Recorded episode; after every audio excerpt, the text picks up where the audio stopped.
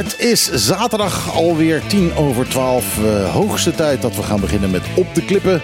Het programma dat je elke week kunt horen op jouw mega hit FM 101.1. Flop, flop de klippen. Uh, flop de klippen. Waar wij uh, natuurlijk de actualiteit bespreken. En de grote actualiteiten deze keer zijn toch wel vooral natuurlijk Greenpeace. Die Nederland gesommeerd heeft om iets te gaan doen aan eh, de klimaatverandering op Bonaire en de gevolgen daarvan vooral. Eh, en daarnaast natuurlijk gisteren, gisteravond was er een eh, grote manifestatie. honderden Bonaireanen waren op de been om aandacht te vragen voor het sociaal minimum. En daar gaan we heel veel over praten. Ja, en toch ook Ed Nijpels die een rapport heeft ingediend waarbij hij de regering eigenlijk behoorlijk kritiek levert. Ja, inderdaad. Ook over dat sociale minimum. Ja. Uh, dus dat zal wel heel erg een hoofdonderwerp zijn. Daarnaast krijgen we Norbert Tadema later vandaag uh, uh, erbij. Die natuurlijk een reactie wil geven op de mensen die vorige week hier zaten om over ja, het hondenbeleid te praten. Um, en nou ja, we hebben grote gasten vandaag. Dick Draaier van NOS komt. Paul Rozemuller komt. En we hebben Jaap Kos als en Glenn Tordé. En Glenn Tordé. Iedere zaterdag tussen 12 en 2. Live met Michiel en Martijn. Wat een feest! Dit is op de klippen. 901.1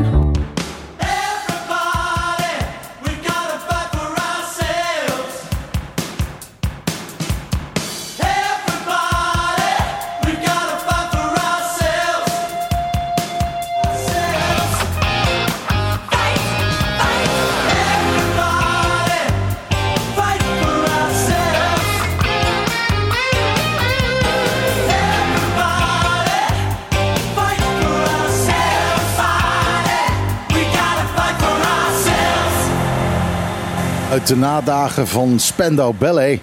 Fight for Ourselves. Uh, en ja, het was al een hitje in de jaren 80, maar uh, eigenlijk wel een beetje vergeten plaat van Spandau Ballet. Maar wel toepasselijk. Fight for Ourselves. Na uh, wat we gisteren hebben gezien met ja. de demonstratie. En wat je dan uh, krijgt is van dat de ene zegt van nee, er waren 300. De ander zegt van nee, er waren 3000. Nee, duizenden. Nee, nee um, uh, uh, Ayubi van, van Live 99 FM heeft gezegd 2.5 tot 3000. Nou, dat ik waren heb, er echt niet hoor. Ik heb ze geteld en het waren er 451. Nee, wel grapje. Ja, en ik wil net zeggen, 451. Uh, maar, uh, ik weet één ding heel ik denk zeker. iets meer dan dat, uh, maar... Ik weet één ding heel zeker. Uh, was twee jaar geleden geloof ik, op 5 mei. Was dat nou een jaar geleden? Ik weet niet meer. Um, um, hebben we eenzelfde soort demonstratie gehad. En ik denk dat er twee à drie keer zoveel mensen waren als toen. Dus uh, dat, dat is sowieso. Uh, toen was er een optocht die uh, korter was dan, dan gisteren. En daar vielen allemaal gaten in. Terwijl het nu één grote optocht was waar iedereen echt mutje mutje op elkaar stond. En ja, dat was best wel indrukwekkend voor, voor Bonaire. Ik schat zelf dat er 700 waren. Nou, en wat ik ook heel bijzonder vond, is het was niet per se alleen maar vakbonden of alleen maar politieke Nee. partijen. Je Nee, zag wacht eens even, allemaal wat- voorgangers. Je zag echt, nou ja, van alles. Wie ben jij eigenlijk? Hey, ja, dag allemaal. Ik, heb het er net eh, heel snel even gezegd, maar eh, Jaap Kos zit aan de tafel. En eh, Jaap, eh, ja, jij mag je tegenwoordig vertegenwoordiger ja, noemen. hè? Mijn naam is Jaap Kos. Ik stel me verkiesbaar voor de kiescollegeverkiezingen. Nee, ik ben gekozen in Ja, het kiescollege inderdaad. inmiddels. Hè, want misschien kennen de luisteraars dat eh, radiospotje nog. Maar dat heeft, eh, dat heeft toch geholpen. En eh, eh, 10% van de kiezers hebben hun stem uitgebracht op lijst 4 Jaap Kos. Dus ik ben vertegenwoordigd in het kiescollege. Eh, en dat is natuurlijk toch anders dan... eh, Je bent opeens een bekende Bo- Bonaireaan. ja, ineens wel. Ja. Heb je er al wat mee gedaan? Zeker weten. Ehm, kijk, het idee was natuurlijk altijd... hoe kun je van iets kleins toch iets groots maken? Ik ben alleen, ik ben één persoon. Maar doordat er dus 900 mensen op mij hebben gestemd... vertegenwoordig ik nu 1 negende van het kiescollege. Volgende stap was... kunnen wij ervoor zorgen dat dat kiescollege, dat daar niet alle negen mensen zelf iets gaan doen, maar dat we met z'n negenen allemaal hetzelfde willen doen. Nou, ik kan inmiddels zeggen, eh, we hebben een aantal keren met het kiescollege gezeten. En het ziet er inderdaad dan uit dat we met alle negen hetzelfde gaan doen. Dus dat is, eh, we eh, willen een eenheid richting Den Haag vormen. Dus ik heb gezegd ook in die eerste vergaderingen van het kiescollege: van nou, ik zit niet in de eilandsraad. Ik vind het allemaal prima dat jullie daar wel in zitten. Jullie zijn daar beter in dan ik op dit moment. Vecht elkaar maar de tent uit, kleuterklas, doe het maar. Maar dat is ook belangrijk. Dat hoort- ja, ja, ja. Nou, nou, nou, de kleuterklas niet. wel vecht elkaar maar de tent uit. Maar eh, dat is ook goed in de politiek. Je hoort coalitie-oppositie te hebben. Maar als wij nu richting Den Haag iets willen doen. En al die onderwerpen die we net hebben, de opening van het programma de revue hebben laten passeren. kan ik met één zin samenvatten. Namelijk: Den Haag vergeet ons. En mijn hoofdpunt in de campagne was. Ze mogen ons Bonaire niet vergeten in Den Haag. Nou, en dat is toch een breed levend gevoel. Ehm, ook in, bij alle lokale politieke partijen. En wat we nu met z'n allen overeengekomen zijn, is dat we zeggen: Nou, in de Eilandsraad, daar mag dat debat tegen elkaar en, en alles plaatsvinden. Maar als het gaat om zaken die richting Den Haag gaan, willen we dat kiescollege een zelfstandige rol laten spelen. En daar gaan we gewoon unaniem in zitten. Daar doen we geen partijpolitiek. En tot nu toe zijn die vergaderingen die we hebben gehad, ja, die leiden daar gewoon toe. Tweede wat ik heb gedaan. eh, ik heb natuurlijk de banden eh, eh, aangehaald met de mensen die ik ken in Den Haag. En ook mensen die ik niet ken in Den Haag. Die zich verkiesbaar hebben gesteld voor de Eerste Kamer. Want op 30 mei zijn er Eerste Kamerverkiezingen. De leden van de provinciale staten mogen hun stem uitbrengen namens de provincies. En wij met het kiescollege mogen namens Bonaire daaraan meedoen. Wat is nou de volgende vermenigvuldiging? Dus ik ben van één persoon naar 900 stemmen naar nu eigenlijk een heel kiescollege gegaan, een heel eiland. Nou, we willen nog kijken of we de bovenwindse eilanden kunnen meenemen. Dan gaan we van 25 naar 30.000 mensen. En dan zijn we bezig met een prioriteitenlijst eh, die wij dus aan de Eerste Kamer eh, willen aanbieden. En dat zou dan unaniem namens alle politieke partijen van alle drie de eilanden zijn.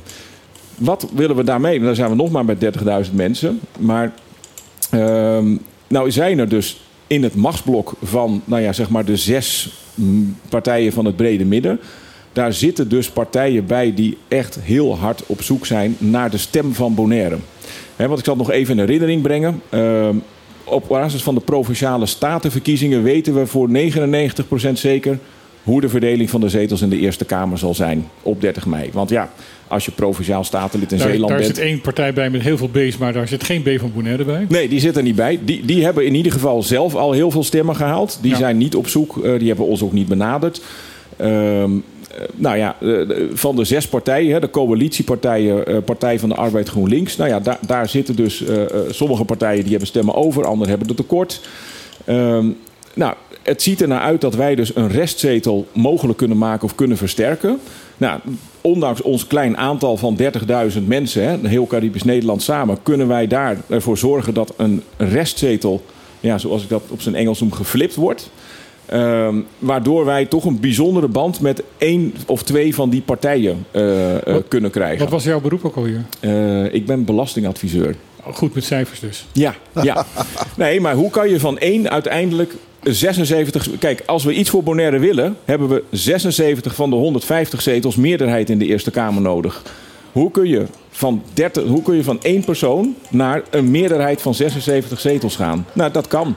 Want eh, in ieder geval de eerste twee, drie stappen die zijn genomen. Eh, dan op 30 mei nemen we dus nog een stap met het hele kiescollege. Hopelijk met de bovenwinden erbij. Eh, dat moet nog even gebeuren de komende twee weken. Dan zouden wij dus een restzeteltje van een van die partijen uit dat machtsblok kunnen, eh, eh, kunnen flippen of kunnen versterken. Dat betekent dat we daar een bijzondere, partij mee eh, een bijzondere band mee krijgen. Ehm, en vervolgens kunnen wij ook dus unaniem namens alle politieke partijen brieven gaan sturen, overleggen met de Eerste Kamer. Ik ben op 23 mei uitgenodigd in de Eerste Kamer. Dus dat is ook een eerste overleg. En daar zitten niet alleen eh, eh, de partijen bij die op zoek zijn naar de stemmen, maar daar zullen ook anderen bij gaan zitten. Want ja, het is geen partijpolitiek meer. Daarom doet het er ook niet zo heel veel toe op welke partij we uiteindelijk zullen stemmen. En jij hebt tijd.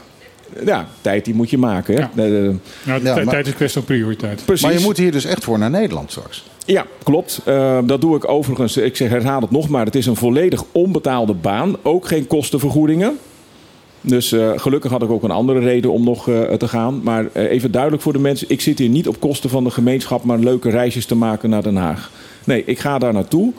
Zodra we daar dus, daar gaan we met alle partijen spreken. Maar één van de partijen daar zullen we ook een bijzondere band mee hebben. Kijk, ze kunnen geen dingen beloven voor ons, want dat mag niet. Hè. Je je Ja. mag als politicus moet je alle Nederlanders vertegenwoordigen zonder last of ruggespraak, staat in de grondwet. Maar we hebben ook natuurlijk gekeken van zijn bepaalde st- prioriteiten die we hier hebben. Kloppen die een beetje met, wat, met de ideologie van de partijen? Ja. Hè, die om onze, eh, eh, vandaar dat ik bijvoorbeeld zei, nou ja, BBB kan allemaal prima zijn. Hè, maar die hebben nog geen standpunten over Bonaire. Dus daar kunnen we op dit moment niet heel veel mee. Ehm, dus het gaat er hierbij dus ook echt niet om. Hè, want in de campagne werd het zo vaak gevraagd. Maar ja, wie ga je dan stemmen? Dan weet ik het niet. Weet je, ik ga uiteindelijk straks, eh, zoals het nu naar uitziet, op een partij stemmen... waar ik nooit van mijn leven had gedacht dat ik erop zou stemmen. Maar daar gaat het niet om. Het gaat om strategie. Ja. We willen hier van één persoon, is het begonnen, een idee bij mij... naar 76 van de 150 zetels gaan. Ja, en eh, dat is dus de missie. En, eh, Kun je een tipje van de sluier Ik op, wil best gaan zeggen. over in, Ja. in welke richting eh, van Ja. partijen je denkt? Ja, ja zeker. De partijen waar, waar ik, voor, ik... Ik wil dat best zeggen. Ik ga stemmen op Partij van de Arbeid GroenLinks. En dat is heel verbazingwekkend voor ja, mensen die mij en mijn politieke achtergrond kennen. Want dit had ik echt nooit gedacht. Maar ja, je moet gewoon eerst kijken, getalsmatig. Welke partij is nou heel hard op zoek naar zetels, eh, eh, naar stemmen van, eh, van Bonaire? Nou ja, zij zijn hier wel meerdere keren ook op Bonaire gekomen om Ja. campagne te voeren. Bij die, oké, het zijn maar negen kiescollegeleden. Dus dit is een ander soort campagne. Ja, en en eh, Ja. GroenLinks en, en, PvdA zijn samen, die gaan Ja, samen klopt. een fractie vormen. Ja. Eh, eigenlijk de enige partij in, in de Eerste Kamer op dit moment die een, een tegenwicht tegen die boerenpartij kan, kan nou ja, geven. dat klopt. Hè, dus dat betekent dat zij ook hè, als, Dus als, er, er zijn heel hard op zoek dus. Exact, maar de coalitie zal, daar, die zal ook graag met Partij van de Arbeid GroenLinks soms zaken willen doen. En die ene restzetel die wij vanuit Bonaire zouden kunnen mogelijk maken of versterken, die is dus ook weer cruciaal voor de coalitie om ook een alternatieve meerderheid te kunnen eh, vormen over links. Dus de coalitie kan dan zowel met de BBB een deal sluiten over allerlei onderwerpen en ze kunnen ook over links. Dus door deze twee partijen aan de linkerkant te helpen, en ik ben zelf echt geen linkse rakker hoor. Ehm, maar ik kan het voor mezelf nog goed praten. Door ook te zeggen, nou ja, de partijen waar ik eigenlijk zelf op zou stemmen. zijn hier indirect ook mee gebaat. Want die willen weer graag een mogelijkheid hebben om over links en over rechts eh, te kunnen. Want anders zijn ze uitgeleverd aan één van twee. Dat is natuurlijk voor machtspoliticus en machtspolitici is dat niet fijn. Dus Maar via Ja. omweg dus eh, kan Ja. je dus ook invloed uitoefenen, tenminste door Ja. die stem, eh, op, op wat de regering hier doet. Exact. En daarom eh, zit ik 23 mei niet alleen maar met mijn contactpersonen bij Partij van de Arbeid GroenLinks, maar ook met anderen. En ik heb ook uitgebreide contacten met het CDA. Ik ben in een ver verleden ben ik van die partij lid geweest. Nou, ik stem er al jaren niet meer op. Hè, daar heb ik ook allemaal redenen voor. Heel veel mensen trouwens niet meer.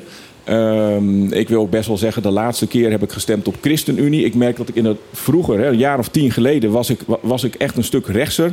Maar doordat je hier op Bonaire woont en dingen ziet, word je toch een beetje meer naar de linkerkant God, dat gedrukt. verhaal heb ik hier aan tafel al een keer in Ja, Ja. inderdaad. Ik ben ook Ja. van de VVD eh, over Ja, hoor. D66 bij PvdA terecht Nou ja, weet je, en, en, en, en we moeten gewoon kijken wat is nu. Het gaat nu even niet om wat Jaap Kos een ideologie is en waar die voor wil stemmen. Nee, hoe kunnen we hier voor Bonaire iets doen? Ik vertegenwoordig daar niet mijzelf. Eh, uiteindelijk kan ik daar straks eh, eh, iedereen vertegenwoordigen. Als Ja. we met één lijst met punten komen en die op de agenda zetten. Kijk, en er staan best in die puntenlijst ook dingen waarvan ik denk, nou ja, dat zou niet mijn eerste punt zijn. Maar weet je, als we dat gewoon met alle partijen samen hier kunnen vaststellen. En, en, ik ben er ook En niet op de, tegen. Met de negen mensen hier. eh, iedereen is, is, is- staat op één lijn op het ogenblik. Ja, ja, ja, klopt. Dat is heel bijzonder. Dat is echt heel bijzonder. Kijk, het moet nog Dan hebben, formeel. dan hebben een aantal mensen zich gewoon over hun schouder heen gestapt. Ja, en dat kunnen ze dus doen om twee redenen. Nou, het, ik heb duidelijk gemaakt dat het kiescollege is iets anders dan de eilandsraad. Dus je kunt nog steeds blijven doen wat je doet in de eilandsraad. Nou, dat, eh, die boodschap eigenlijk die ik in de campagne heb eh, voor mijn eigen eh, verkiezing heb uitgevaardigd. Nou ja, die is in feite overgenomen. En ik heb ook natuurlijk wel gezegd. Kijk, ik heb een campagne gevoerd. Het was natuurlijk eigenlijk amper een campagne. Het zijn een paar radiospotjes. En Hallo, ik ben uh, Jaap Kost, Ja. stem op mij. ik ben nergens met vlaggen geweest. Ik heb geen eens een partij. Het is, ik was er ook pas een paar weken van tevoren mee begonnen. Het campagnebudget heb ik uit eigen zak betaald. Dat was 1100 dollar. Ja, en daarmee heb ik wel 10% van de stemmen gekregen. Dat betekent ook dat de andere partijen weten, nou ja, oké. En, die, en die stemmen Ja. komen ook van al die partijen, niet alleen uit één hoek. Dus ze weten ook van, nou ja, weet je, als, als we met z'n allen... Want ik, ik ambieer op dit moment niet om met een eigen politieke partij over vier jaar dat te doen. En Maar daarbij wil je geen gevaar. nou ja, en ik heb ook gezegd en echt uitgesproken naar de kiescollegeleden dat ik heel dankbaar ben dat zij mij open en hebben ontvangen. Ehm, dat we inderdaad allemaal één front willen vormen. En zij mogen dan weer op mij vertrouwen dat ik over vier jaar dus niet met een eigen politieke partij kom.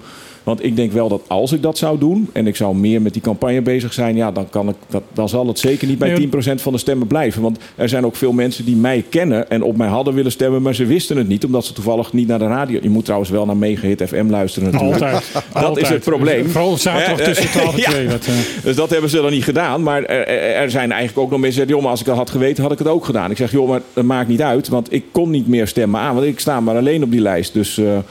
ja, maar ik denk wel dat dat over een aantal jaren dus eh, anders is. En in die zin merk je ook wel dat... Ja, dat is toch de, de kracht van de vermenigvuldiging. Hè, ehm, ehm, ja, ook die 10% die moet je ook met een korrel zout nemen. Ja, inderdaad. Dus, eh, En, en- maar goed, zoals je net zei, eh, mensen moeten inderdaad naar Megahit FM luisteren. Ja, Eh, exact. Jaap Kos eh, zit vandaag de rest van, eh, van de uitzending aan de tafel en praat mee. Ehm, en eh, als je naar Megahit FM luistert, dan wil je natuurlijk de nieuwste hits horen. Dit is de nieuwe single van eh, Ed Sheeran en die heet Curtains. Can you pull the curtains? Let me see the sunshine. I think I'm done with my hiding place. And you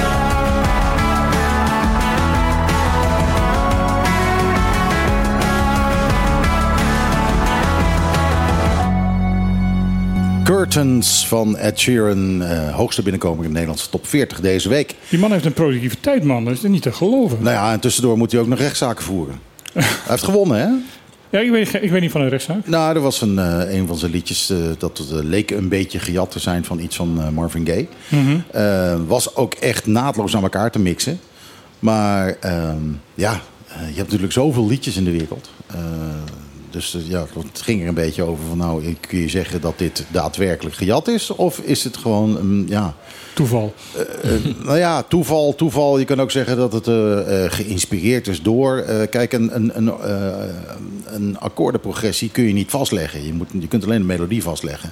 En hij had gewoon niks met melodie gedaan. Hij had gewoon bepaalde akkoorden hetzelfde gebruikt als Marvin Gaye.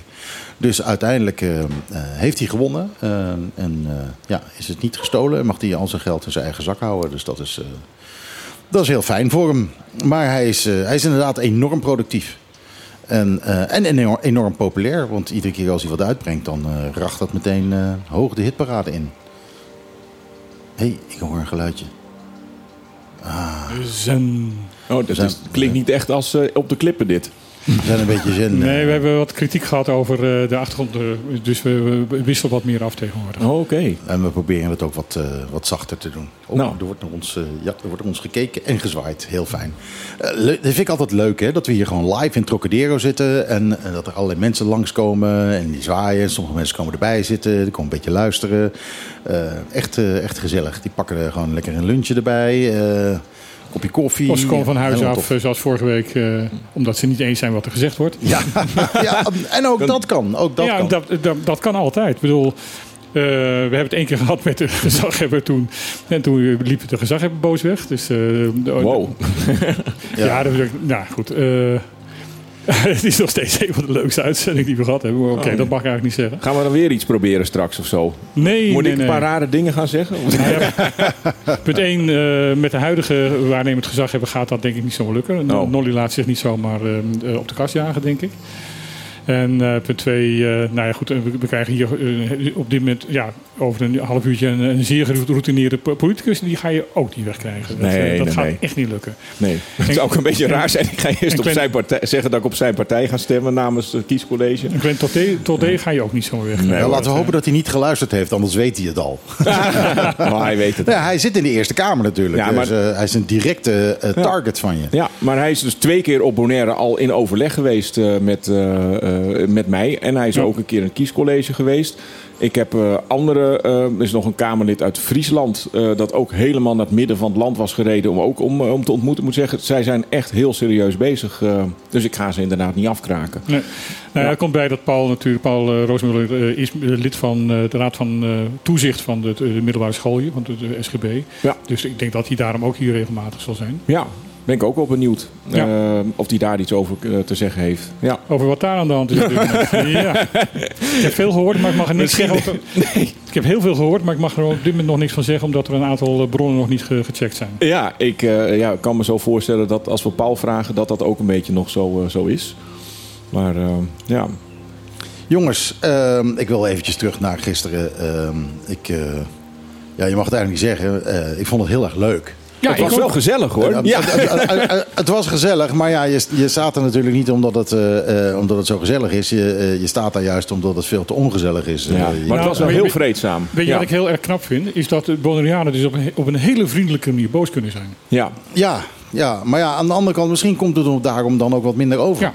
Ja. Ehm, ik, eh, ehm, eh, er vielen me twee dingen op. Kijk, Bonaireanen, de opkomst. Enerzijds denk je van wat, zijn er, wat is het weinig. Maar Bonaireanen, ja, die steken gewoon hun kop niet graag boven het maaiveld Mag ik daar wat over zeggen? Daar mag je wat over zeggen. Ehm, over dat weinig. Eh, er eh, zeggen dat er ze- 700 mensen waren. Eh, laten we daarvan uitgaan. Denken wij. Denken wij. Als je, je hebt 23.000 eh, inwoners. Ehm, daar moet je ongeveer de- door de helft delen van de mensen die in mogelijkerwijs naar zo'n demonstratie zouden Er kunnen zijn gaan. mensen die kunnen niet. Die Nee. kunnen niet, Ja. die eh, zijn Werken. te jong, die zijn te oud. die ze werken. Ja. Ja. Dus ga eruit van dat 11.500 mensen hadden gekund. Maar ja, Dat is dus, er zijn er 700 gekomen, dat is dus 6 procent. dat is echt veel hoor.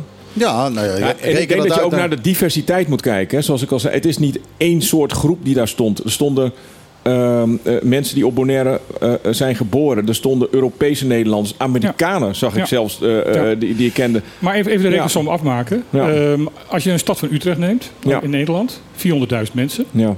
Daar dezelfde rekensom eh, Hmm. loslaten. We hadden 6 procent. Ja. Eh, eh, ehm, eh, van de, eh, dan 200.000 mensen hadden kunnen. eh, als je daar 6% van neemt, dan kom je op 12.000 mensen Ja. uit. Nou ja, en neem, dan is neem, eens, giga. neem eens 6% van Nederland die Ja. naar het Malieveld gaan. En de helft daarvan. Hè? Dus we hebben iedere keer gezegd van de helft zou eventueel naar de demonstratie toe kunnen. Eh, dus eh, ja, de helft van 17 miljoen eh, en daar 6% van. Ja, nou, kijk, Rooswijn. 480.000 of zo, half miljoen. Nou ja, dan, Ja. dan staat het Malieveld wel vol. Dus het is echt wel significant. Maar wat ik ook wel, wel leuk vind... eh Bonaireanen steken niet graag hun kop boven het maaiveld uit. Ehm, en wat me opviel... eh, op verschillende plekken stonden mensen langs de weg... voor de stoet te applaudisseren. Ja. Oh. Ehm, mensen die, dus, eh, die het er wel mee eens zijn, maar dus niet meelopen. Ja. Ehm, misschien wel omdat ze ja, dat niet durven, omdat ze niet gezien willen worden daar. Ehm, eh, maar dan toch wel eh, eh, ja, naast de stoet gaan staan en ervoor klappen. Ook Ja. al, al lopen ze niet mee. Dat zijn dus wel men- mensen die in principe wel hadden me- willen meelopen, maar dat voor whatever reason niet doen. Ehm, en ik, ja, ik weet het niet. Ik heb in Nederland ook wel eens een keer meegelopen. Maar daar heb ik nooit gezien dat de mensen langs de weg stonden te klappen voor het feit dat, eh, dat er gedemonstreerd werd. En ook mensen van uit zijwegen die eh, Ja. eigenlijk die weg op wilden waar wij liepen. Iedereen zat heel geduldig te wachten. En, Ja. en eh, duim op te steken. Maar ja, dat, maar ja, dat is ook Bonaireaans Ja, ja. natuurlijk, om, eh, een, om geduld te hebben. Maar dat duimen opsteken, dat Ja. is dus precies wat ik Ja. bedoel. Ja. En heb je in Nederland ook wel eens meegemaakt, ik ben geen demonstratie-expert, maar dat alle politieke partijen ergens vertegenwoordigd waren Nog bij een demonstratie? Want dan is het altijd, je ziet of een beetje linkerhoek of een beetje rechterhoek. Hier stonden ze echt allemaal. Nee, ik ben wat meer linkstuig dan jij. dus eh, ik heb wat vaker in dat soort demonstraties Oké. meegelopen. Ja, Ehm, wat een linkse troep hier allemaal, zeggen wij met z'n drieën. Ja. Maar eh, nee, ik heb nog nooit meegemaakt dat, dat er een unaniem vanuit de politiek gereageerd is. Nee, van, jongens, ja. daar moet je aan meedoen. Nee, en, hoe- ja, en, maar- je ziet ook in het, in, in, in het kiescollege waar wij eh vergaderingen hebben gehad. Ja, we hebben helemaal geen discussie Er over zijn, de punten. er zijn werkgevers die Ja. betaald hun werknemers ervoor vrij hebben gegeven. Ja, Werkgevers ondersteunen een demonstratie van vakbonden. Ja, Ja. dat heb je. Want de vakbonden hadden dat geloof ik geïnitieerd. Die Ja. hadden het geïnitiëerd. En, En de eh, werkgevers zeggen, nou, ga maar vrij. Nou mensen, dit, dit is baanbrekend hoor. werkgeversorganisatie Ja. is erachter gaan staan. eh toeristenorganisatie is erachter gaan staan. Politiek is erachter gaan staan. Ja. Unkebon als eh, consumentenorganisatie is erachter gaan staan. Alle mogelijke maatschappelijke organisaties Wie zijn, niet? zijn Ja. erachter gaan staan. Er is ook niemand die zich er tegen heeft uitgesproken. Nee, niemand. Nee. Niemand. Dus ik denk dat je gewoon kan zeggen 100% is hiervoor. Ja. Ja, Ja, nou, dan zelfs, is er dus echt iets mis. Ja, zelfs wij hebben erachter gestaan. ja. En normaal gesproken zijn wij een journalistiek- Neutraal, nee. eh, eh, programma en proberen we enigszins Ja. neutraal te zijn. Ik heb al vaker gezegd, in, in het kader van het, de armoede Ja. ben ik als journalist niet meer in staat om objectief te, te zijn. Ja, maar dit- het, maar- het lukt me niet meer. Maar dit is heel mooi. Dus die unanimiteit die is steeds sterker aan het worden. Ja. Hè, die op, op, op allerlei manieren. Eh, niet alleen maar binnen dat ene kie- kiescollege, maar een heel dus klein straks moeten stukje. wij dus Bon- eh, Ja. Den Haag heel dankbaar zijn dat wij uni- eh, uniformiteit of, of eh, eh, Ja. eh, eh, solidariteit hebben gekregen door alle dingen die in Den Haag zijn misgegaan. Ja, ja. Gemeenschappelijke veel. eh, ja, een gemeenschappelijke vijand verenigd. hè? Ja, absoluut. ja, ja. Dat gebeurde, ja, klopt. Dat was vroeger een tactiek eh, eh, om de heersen, mensen allemaal te verdelen en ja. Daar zijn ze dus niet zo goed meer in, in Den Haag. Verdeel en heers. Nee, Nou, eh, ik zou liever zeggen, eh, verdeel ons maar weer door hier alles goed te regelen. Hè? Eh, Nou, dat heb ik liever. Daar wil ik dan ook eventjes mee. ehm, eh, wat jij net zei was van. eh, wij worden door Den Haag constant vergeten. Ja, Ehm Ed Nijpels in zijn adviesrapport. daar wil ik straks ook nog even met meneer Roosmeel over hebben. ja. Ehm, over een klimaattafel die hier eh, ingesteld zou moeten worden. om de maatregelen hier ook eh, implementeren. en eh, dat alle stakeholders ook mee kunnen praten over, wat, over de problematiek. Ehm, ehm, heel opvallend, Nijpels heeft als VVD'er ja. eh, behoorlijk felle kritiek geleverd over wat de- zijn eigen premier aan het doen is. ja. ja. En dat is natuurlijk heel opvallend. En een van de dingen die hij zei, wat er in 10-10-10 fout gegaan is, is van dat er dit bijzondere gemeentes gemaakt zijn, o- eh, openbaar lichamen gemaakt zijn, en rechtstreeks onder de Rijksoverheid valt. En niet zoals in Nederland, het via een provincie. ja. Een provincie die veel meer. Veel meer. eh, eh, de, de, ehm, op, ja, ik moest even zwaaien naar iemand die, eh, die hier ook eh, aan tafel kon zitten. En die zag ik heel erg zoekend kijken: van, waar moet ik zijn? Ehm, Ja, die provincie wilde je zeggen. Die, eh, ja, die, die, eh, normaal gesproken de buffer is tussen Ja, de Rijksoverheid. Die en- hebben wij niet. En we zitten ook nog op zo'n grote afstand. En ik, ik ben ook helemaal tegen dat woord bijzondere gemeente. Want zo'n openbaar lichaam is inderdaad heeft taken van een gemeente, maar heeft taken van een provincie, van een waterschap. En ook zelfs nog bepaalde taken die in Nederland door het Rijk worden gedaan. Want hier mag je bijvoorbeeld de maximumsnelheid eh, bepalen in een openbaar lichaam. We kunnen hier zeggen, je mag hier 300 rijden op de wegen. Dat kan in Nederland een provincie of een doen. waterschap of een gemeente niet doen. Nee, maar dus het hele, het hele woord eh, bijzondere gemeente ben ik absoluut op tegen. Ja, maar het, het ligt, ligt hem in dat soort woorden waardoor dingen misgaan. Ja, Eh, want het, heeft is geen en gemeente. Nee. En ik vind Nee. eigenlijk dat je dat inderdaad helemaal niet meer moet zeggen. We zijn geen bijzondere gemeente van Nederland. We zijn geen gemeente. We zijn eigenlijk een we beetje... krijgen ja, niks. gelden niet van een, gemeente. een- een- iets op zichzelf, ja. we, we hebben internationale grenzen. We hebben een internationaal vliegveld. eh, eh, Maar, maar, maar, tegelijk... we, we hebben zeehavens. Dat, Ja, nee. dat heeft een gewone gemeente in Nederland niet. En wij kunnen inderdaad lokaal wat doen, maar uiteindelijk zijn we onderdeel van het land Nederland. Den Haag is het enige wat we hebben. Die moeten Ja. ons gewoon besturen en dat doen ze niet. En ze denken nog steeds dat wij een soort Antillen zijn. Nee, dit, dit, dit, dit- zij zijn er voor ons. ja, Nou, precies. Je, je zou bijna gaan zeggen van Nederland denkt dat we steeds nog een kolonie zijn. Ja, ja, ja.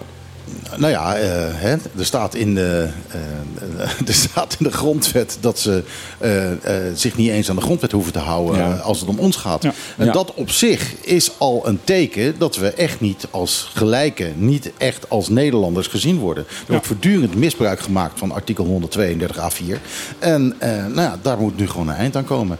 Ik ga een plaatje draaien, jongens. Ik heb hier een single van Pnau met Galit en hij heet The Hard Way. En daarna hebben we nieuwe gasten aan de tafel.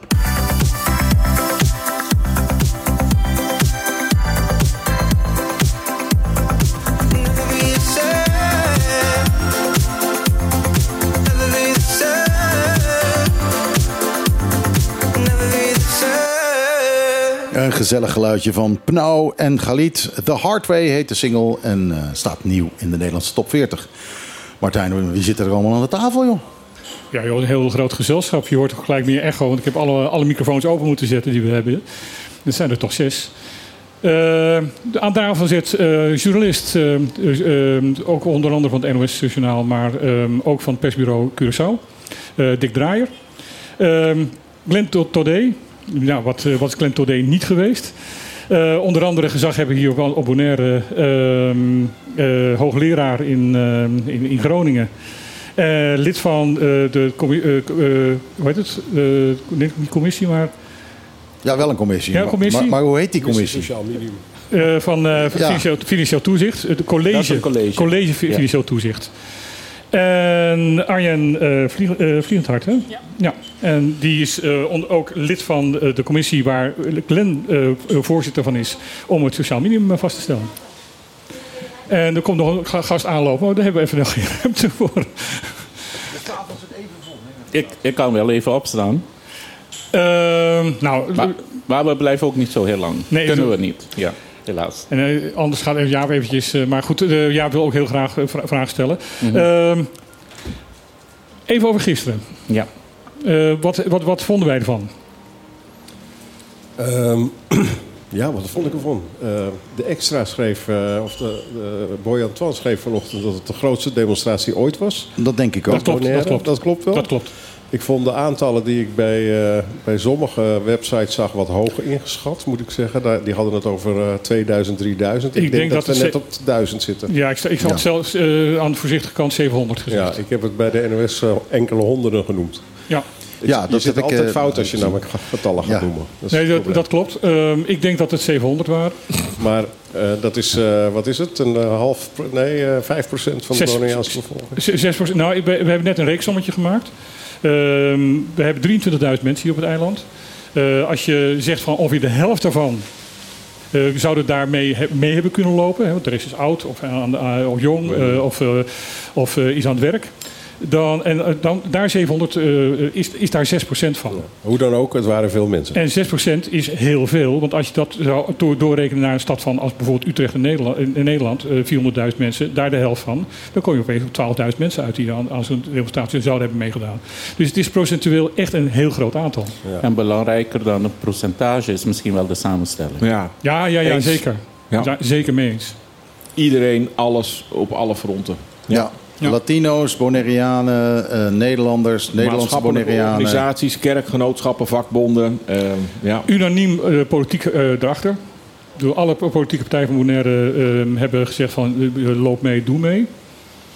Dus ja, echt, echt wel een impact. Ja, wat ik het meest opvallende vond zelf vanuit mijn beleving is dat uh, er veel mensen bereid waren om het verhaal heel duidelijk te vertellen. Dat is mij wel eens anders geweest uh, bij demonstraties, ja. waarbij men toch maar kijkt naar de leiders die het maar moeten zeggen bang om in deze gemeenschap het hoofd boven het uh, maaiveld uit te steken. Ja, dat, dat, dat vond ik een hele opvallende... heb ik net in het programma ook uh, gezegd voordat jullie er waren.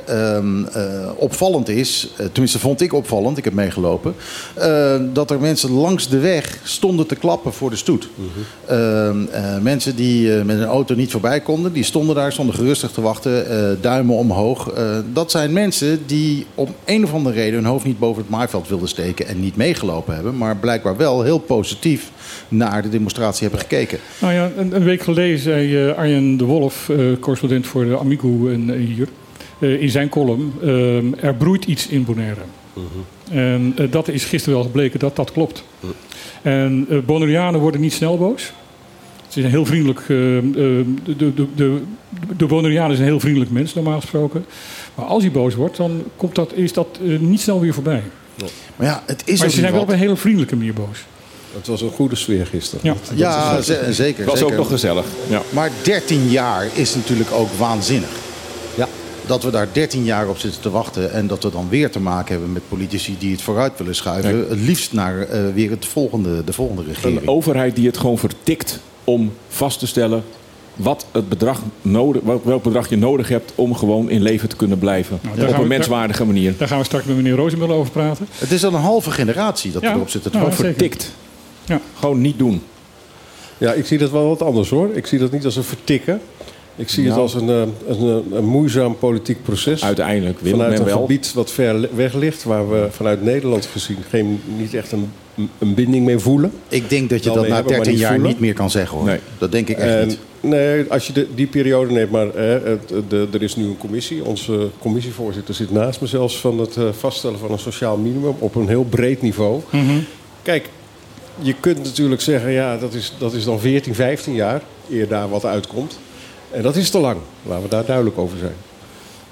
Maar ehm, dat is wat de politiek kennelijk met de belangstelling die het heeft voor Caribisch Nederland, wat ze in haar schoot heeft geworpen na het referendum van 2005, 6, wat was het? 4. 2010 uiteindelijk met de uitvoering daarvan. Ehm, ik, ik praat het niet goed, maar de politiek beweegt wel. Het is het tij op dit moment is wel een tij waarin de politiek beweegt. En daar Ja, ben ik maar wel, nu daar ben ik wel pas, mee En dat jullie Ja. op plenaire daar geen geduld voor hebben, dat begrijp ik. Nou ja, Maar- dat is heel eenvoudig. Dat is, eh, dat is de honger. Als 40% van, eh, eh, van de bevolking onder het bestaansminimum leeft, wat wij al lang weten. eh, en het is misschien nog wel meer, maar daar eh, zal meneer, meneer Today langzaam maar zeker wel meer inzicht in hebben. Eh, ja, eh, geen wonder dat we haast hebben. Nee, ik, ik denk ook niet dat daar een discussie over is. De- over de kinderen die honger er hadden, een problematiek ligt die opgelost moet worden. De kinderen die honger Alleen- hadden, hadden 13 jaar geleden, eh, die hebben nu hun eigen kinderen. Eh, en dat, ja, dat kan gewoon niet. Dat is, dat is veel te lang. Maar ik ben, ik ben wel eens wat Dick draaien. Ik zei net vertikken. Het, ik, het is wel zo dat er de afgelopen jaren, vier, zes jaar, is er wel iets wezenlijks aan het veranderen worden in Den Haag. Vergeet niet dat Nederland Ja. op dit moment in het reinen probeert te komen met haar eigen verleden. Zeker. En eh, eh, dat is voor ons hier op het eiland on- onvoorstelbaar dat dat zo lang heeft Ja. geduurd. Ja. maar, vanuit zo. Nederlands oogpunt bekeken eh, is, ja, is, is dat gewoon een feit. En dat met het reinen komen in het verleden betekent ook dat Nou, wat- hè, in 2010 wist Nederland niet waar het aan begon met het incorporeren van drie eilanden in Caribisch Nederland. Ehm, ik denk dat dat besef, zeker bij de Tweede Kamer, ook wel bij de regering, dat dat er nu wel is. Alleen ja, hoe ga je dat aan handen en voeten geven? Ik denk niet alleen bij de Eerste de Tweede Kamer. Ik denk ook eh, bij de Eerste Kamer dat dat daar. eh, bedoel, er zijn ook een aantal uitspraken de afgelopen tijd gedaan. waarvan je denkt van oké, daar beginnen ze echt te begrijpen waar het nou eigenlijk om Ja, gaat. de Eerste Kamer is natuurlijk wat progressiever dan de Tweede Kamer. Hè? Dat is een controlekamer. Nou, ja, kijk. maar de Eerste Kamer heeft bijvoorbeeld ook helemaal niets gedaan. eh, toen wij heel hard aan het roepen waren van jongens, ga nou niet eh, artikel 132 A4 eh, eh, invoeren. Want daarmee zet je ons buiten de grondwet. Ja. Eh, maar ik denk dat de is Eerste Kamer, toch gebeurd. de Eerste Kamer eh, dat dat niet het orgaan is wat eh, aanzetten moet geven. Nee, Nee, dat, maar dat, wel dat, die dingen dat zou waren moeten degenen die het tegenhouden. moeten, moeten tegenhouden. Ja, Inderdaad. dat, dat had er moeten Maar gebeuren. jongens, laten we daarover praten als meneer Rozenmuller zelf aan tafel zit. Want dan kan hij zich verdedigen. Dus eh, als Eerste Kamerlid. Ehm Glenn, jij moet zo weer weg. Dus ehm, vandaar dat ik eventjes jou. Jij bent voorzitter van een commissie waarvan heel veel mensen zeggen van... Oké, de zoveelste commissie. Wat moet die in godsnaam toevoegen aan alle gegevens die er al zijn? Wat ga jij toevoegen? Ja, goede vraag. eh, op zich, een legitieme vraag. Eh, Dus- ik noem je trouwens gewoon Glenn, Ja, omdat we, kennen elkaar goed. Dus, Ja. eh, Prima. Dat, dat hoort ook zo Ja. in mijn ogen. Ik ben ook gewoon Glenn. Dus eh, ja, wat, wat dit moet toevoegen is... eh, in mijn ogen harmonisering en synergie van al, zoveel mogelijk al opgedane kennis hierover en informatie. En, en ook ehm, toch wel een aantal perspectieven die misschien minder aandacht hadden gekregen in de eerdere studies. zoals? Zoals bijvoorbeeld een, een goede aanschouwing van de effecten van het vaststellen van zo'n eh, sociaal minimum. En ook de nodige, ja, je kunt zeggen, eh, datgene wat nodig is om echt te kunnen participeren. Dus de participatie is, is in mijn ogen iets wat wij duidelijk aan toevoegen. En ook eh, een, een scenario's wat de effecten kunnen zijn van het invoeren van zo'n minimum. En ook eh, van die participatiebenodigdheden, laat ik ze maar even zo noemen. is dat het grote verschil met, met de onderzoekers? Want Die hebben zich voornamelijk gericht op eh, het, het bekijken van hoeveel hebben, hebben mensen nodig. Jullie gaan een stap verder. Dus. Ja, dat. En ook wij, wij beschouwen alle drie de eilanden. Zodat we echt een pakket kunnen aanbieden aan de regering en de Tweede Kamer. Om daarover echt goed geïnformeerd uiteindelijk het gesprek aan te gaan. Een dialoog te gaan. Ook met de openbare lichamen, maar ook de besluitvorming zodoende.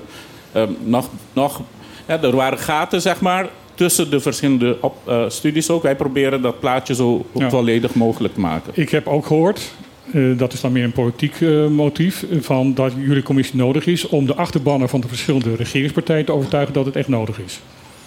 dat weet ik niet. Dat laat ik aan de om, om, om, om wat over te zeggen. Maar wat ik wel erover kan zeggen, over deze vraag, is... Er, er kwam een motie uit de Tweede Kamer. En dus met andere woorden, in mijn ogen hebben wij als eh, commissie ook eh, het oor van zowel de regering, de ministers, als de Tweede Kamer nu. Ja, Eh, dus we moeten, er is een window of opportunity. Ja, wat je, en wat, wat ik denk kan aanvullen, is natuurlijk dat het wel past in, het, in de bredere discussie over bestaanszekerheid die in het hele Koninkrijk gevoerd wordt. Hè? Dus de commissie eh, Caribisch Nederland doet dat dan voor de drie eilanden. Maar tegelijkertijd is er nog een andere commissie voor het Europese gedeelte van, van Nederland bezig. Om te kijken hoe daar het minimum zou moeten worden vastgesteld. Want ik denk dat in Den Haag in den bredere een, gevoel van onbehagen is dat dat minimum eigenlijk niet meer toereikend is om voorwaardig mee te kunnen doen. Dus in die zin is die window opportunity niet alleen vanuit de veranderende, misschien een veranderende kijk waar jullie het over hadden, naar, naar, die, naar, die drie, naar die drie eilanden, maar misschien ook wel naar wat bestaanszekerheid nou in het begin van de 21ste eeuw betekent. Ja. En ik denk dat dat, dat dat ook wel extra perspectief biedt en misschien ons wel wat hoopvoller maakt dat datgene wat wij straks gaan aanbevelen overgenomen wordt, dan dat we dat op een ander moment zouden zijn geweest. Ja, wat dat betreft is de tijd er echt rijp voor. En vind ik dus ook dat we vanuit eh, Caribisch Nederland op alle mogelijke manieren eh, het ijzer moeten gaan smeden. Want het ijzer is nu heet. Maar dat moeten we wel hard doen. Daar hoort een demonstratie bij, daar hoort een kiescollege bij wat eensgezind gaat zijn. Daar hoort lobbywerk bij, maatschappelijke organisaties. Daar En- hoort, daar hoort ook een Ed Nijpels bij, die eh, Ja. op zijn eigen partij eh, felle kritiek heeft van, Juist. van jongens, zo kan het niet doorgaan. Ja, daar horen journalisten bij die er verslag van doen. En die hier nu ook aan tafel zitten, zelfs als gast bij een andere journalist. Ja. Maar dat Weet was niet wel... hoeveel moeite dat kost. Nee, maar, Ja, je hebt maar het, dat maar vind je ik een het- punt. Heb je het voor elkaar gekregen? Dat vind ik een punt. Ja. Want eh, als ik naar het nieuws kijk in Nederland, op nu.nl, zie ik het niet. Op teletext staat het niet. Maar je hebt het wel, en daar heb je dus voor moeten werken, dat heb ik begrepen. Je hebt het wel in het middagnieuws gekregen en vanavond in 8 uur. Dat uh, Nou, middennieuws acht uur kan ik weet even ik nog niet, maar Nou, eh, de middennieuws kan ik even laten horen. Ja, doe dat even. Kijken of, of, of, goed heb aangesloten allemaal. In Bonaire is gedemonstreerd voor het gelijktrekken van het sociaal minimumloon voor eilandbewoners. Oh, nou, dat, eh, daar gaat iets verkeerd. En in de binnenstad van Kralendijk. Zij vinden Eh, ik heb het alleen op mono. Eh, eh, ik, eh, nou, het is straks nog 34 seconden, Martijn. Tom En dat is voor het middagnieuws. Ja, daar ben ik wel blij mee hoor. Ja. En dat is Vertel, goed. vertel wat, wat voor, voor moeite jij moet doen om dit te laten horen. Nou ja, wat, wat wij in de Nederlandse samenleving meemaken, daar is de NOS en de media in Nederland natuurlijk ook onderdeel van. En de, de NOS is wat dat betreft niet anders. Het gaat over Washington, het gaat over Poetin, het gaat over de Oekraïne. En ehm, ja, ik bijvoorbeeld, ik zit bij bureau buitenland van, eh, van de NOS. En dat betekent dat ik moet concurreren met Washington. maar dat Ja. klopt toch eigenlijk niet voor onze drie eilanden? Ehm, nee, dat klopt heel veel niet. Nee, want ik, ik zat, Dat ik betreft. zat Maar te goed, denken als... jij bent eh, er gelukkig wel. En je hebt het wel voor elkaar gekregen. Nou ja, ik Dick. heb laatst eh, Ja. een, een maand of twee terug een brief naar de redactie geschreven. Naar iedereen op de redactie. Dat zijn, eh, wat zijn er, 250, 300 mensen in totaal. En gezegd van, ik wil dat jullie je blinde vlek eens gaan onderzoeken. Met betrekking tot de Cariben. Want eh, deze demonstratie bijvoorbeeld, toen ik eh, dat maandag hoorde... ik kwam maandag voor een de klimaatissue eh, hier op, op het eiland. Toen heb ik dat gepitcht, zoals het heet, naar Hilversum. Van, nou, op vrijdag is er een demonstratie. En de eerste vraag was, hoeveel mensen komen er? Ja. Want we weten uit de Cariben, als er gedemonstreerd wordt... dat is niet de favoriete bezigheid van een Bonaireaan en ook niet van een Curaçaoenaar... om op straat je eigen mening te, een expressie te geven. waar een hele duidelijke reden voor is. Ja, daar kunnen we ook nog wel over hebben. Maar ehm, eh, het betekent dat eh, als hier 100 mensen op straat gaan... dat betekent nogal wat. Ja. Alleen, hoe leg ik dat aan een redacteur in Hilversum uit... die denkt dat als er 20.000 mensen komen, dan gaan we praten? Ja, dat halen we nooit. Ja, Nee, nee, precies. Maar je moet je niet ver- vergeten Nee, nee, dat mensen, in, eh, redacteuren in Hilversum ook... die hebben niet een bril van de Cariben op. Ik heb ook 30 jaar in Hilversum Nou, dan weet je gewerkt. het. Ja. En dan weet je dat ik moet vertellen aan hun hoe belangrijk het is... dat mensen zich uitspreken in de Cariben. Hè, We hebben 400 jaar geleden geleerd om dat niet te doen. En nu moeten we dat wel doen. En dat is moeilijk. Maar ja, het feit, Nou ja, iedereen- het feit dat wij in Nederland het nieuws steeds niet halen, betekent ook dat dit gewoon allemaal maar door kon gaan. Eh, omdat ze in Nederland niks weten. Ik- er is geen enkele journalist opgestaan, bijvoorbeeld, toen, eh, eh, toen die, die, die grondwetregel werd ingevoerd. Geen enkele journalist eh, zei: hey, wacht eens eventjes. eh, eh, maar hiermee zet je toch mensen buiten de grondwet. En waar, waar is de toetsingscommissie? Waar, waar zijn de grenzen? En waar de zijn de media is een, weers, een, een weerspiegeling, een afspiegeling van de maatschappij. Ja. En wat dat betreft niet anders. En dat is ook het gevecht wat ik bijvoorbeeld in Hilversum lever... om de Cariben naar voren te krijgen. Om die verantwoordelijkheid die we met z'n allen hebben... over wat we Ja. in het verleden hebben aangericht tot aan waar we nu zijn. Ja, dat is voor veel mensen... Vergeet niet, Maar Bonaire ik wilde heb- bij Nederland horen... maar Nederland niet bij Bonaire. Ik heb, ik heb jou eh, dat ook gemaild of, of even laten weten. Ik heb eh, woensdag contact gehad met, met een vertegenwoordiger van, van mo- Natuurmonumenten. met de vraag van waarom is Natuurmonumenten niet aanwezig op, op de Caribisch Nederland. Ze zouden hier heel goed werk kunnen doen. Bijvoorbeeld de hele westkust hier opkopen en daar een natuurgebied van maken. Wat ze dus in Nederland is ook, dat, dat is hun activiteit ook in Nederland. Ehm, eerste reactie, zoals altijd, was... Ja, maar wij zijn alleen maar voor Nederland. Dit is buitenland. Nee, dit is Nederland. Oh, ja, maar de natuur is heel anders. Ik zeg, nou, de natuur in Vlieland, waar jullie gebieden hebben, is heel anders dan de natuur op de Zeeuwse eilanden. Dus daar moeten jullie ook aan gewend zijn. Oh, oh ja, oké. Maar waar gaat het om? Ik zeg van nou, het gaat over, eh, Sint, gaat over Bonaire, het gaat over Sint Eustatius, het gaat over Saba. Saba? Oh, daar heb ik nog nooit van gehoord. Nee, daar moet je een visum voor hebben misschien wel. nee, maar kijk... Dat, dat, dat is dus We kunnen Een grote terugkijken naar, naar, naar hoe het desinteresse vanuit eh, de Nederlandse samenleving naar de Cariben gaat. Ik denk niet er is dat nu wel, zoals. Joop ook zei, een Ja, window, ja. window of opportunity. En ik denk dat we in die window, daar ben ik pessimistisch, pessimi- eh, optimistischer over dan dat ik hier voel aan tafel, hoor, moet ik zeggen. Ik, ik denk dat er enorme opportunities op dit moment liggen. En, ehm, en inderdaad, het ijzer smeden, zoals als het heet, is, dat is wel aan de orde voor de, drie, voor de zes eilanden eigenlijk eh, Mhm. in de Cariben. Ik denk niet eens dat het desinteresse is. Ik denk dat het gewoon onbekend maakt onbemind. Eh, Ja, een van de dingen, als ik eh, mag toevoegen, is inderdaad dat we merken dat eh, heel veel onbekend is, zelfs tussen de eilanden. Eh, ik geef een voorbeeld. eh, om iets vanuit Bonaire naar Saba toe te sturen, moet je een, het zijn twee delen van Nederland, moet je een exportformulier invullen hier, een importformulier invullen daar. De vraag is, hoe kan dat in hetzelfde land? Ja, dat, dat soort vragen. En het is vaak onbekend. Hoe komt dat? Waarom gebeurt dit? We zijn een, een, een, hetzelfde land. Ehm, kunnen we dit niet anders gaan regelen? Hè? Dus dat proces moet echt nog ja, plaatsvinden. ja, ja, zeker. En het feit dat wij dit onderzoek doen, maar zo moeten er meer komen in mijn ogen, zodat deze gebieden echt volwaardig deel worden van hetzelfde land, dat moet nog plaatsvinden. En voor een belangrijk deel komt het ook omdat men onvoldoende ervan bewust is van dit is deel van Nederland. Ja. Ja, ook al en- zitten ze zo ver uit elkaar. Het zijn delen van geld, hetzelfde geld overmaken naar Nederland, internationale Het is niet te tarieven. Je bent, eh, we hebben geen postcodes en daardoor eh, zijn er allerlei systemen waardoor wij niet eh, toegang hebben tot dingen bestellen uit Nederland. Ik heb wel eens te maken gehad met dat ik vast zat aan, aan de dealer voor mijn land, een Nederlandse dealer. En die dealer zei: Ja, sorry, dat kan niet, want je hebt geen postcode. En mijn systeem werkt alleen met postcodes. Vet de pech voor je. Of dat we ook niet weten in welk land wonen we. Soms moet je Bes-eilanden, soms Caribisch Nederland, soms gewoon Nederland. Ja. Je moet bij de B, de C, de N zoeken. Eh, Ik- en ik heb- soms staat er helemaal niks meer in. Ik heb laatst een single uitgebracht. Die kan ik hier op YouTube niet zien. Nee. Die mag ik niet bekijken. Want eh, ik val eh, ja, buiten het Nederlands ge- gebied. Dus Ja.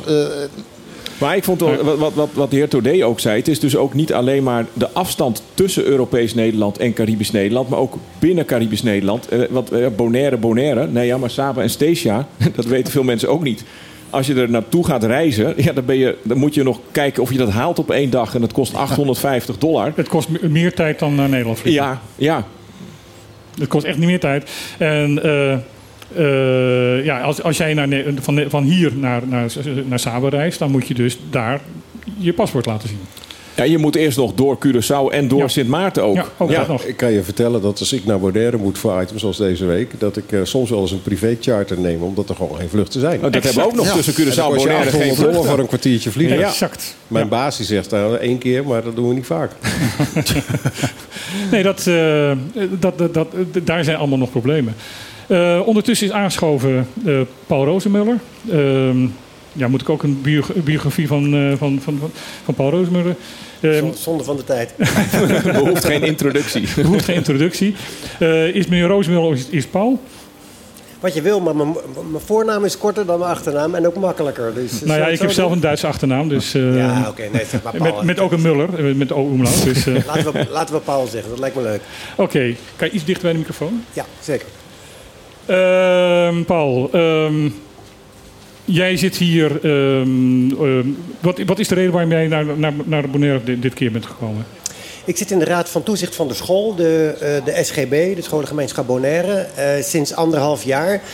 Eh, omdat ik een onderwijsachtergrond heb. En, nou, en toen ben ik gevraagd om in die Raad van Toezicht te zitten. Er zitten vijf mensen in, vier van het eiland hier en eentje uit Europees Nederland. Dat mag ik dan zijn. En dat brengt mij dus met enige regelmaat hier op het eiland. Omdat je natuurlijk, als je dat werk goed wil doen, dan moet je voeling hebben met waar het over gaat. De school, de leraren, de leerlingen, de studenten en uiteraard de leiding van de school. Dus ja, dat bracht mij hier. Eh, mag ik straks nog iets daarover vragen? Of eh, is dat allemaal. eh, Vraag staat vrij in dit land, hè, gelukkig. ook, in, ook in Caribisch Nederland. dat wil ik dan eens even straks doen. Ehm, je hebt gisteren meegelopen.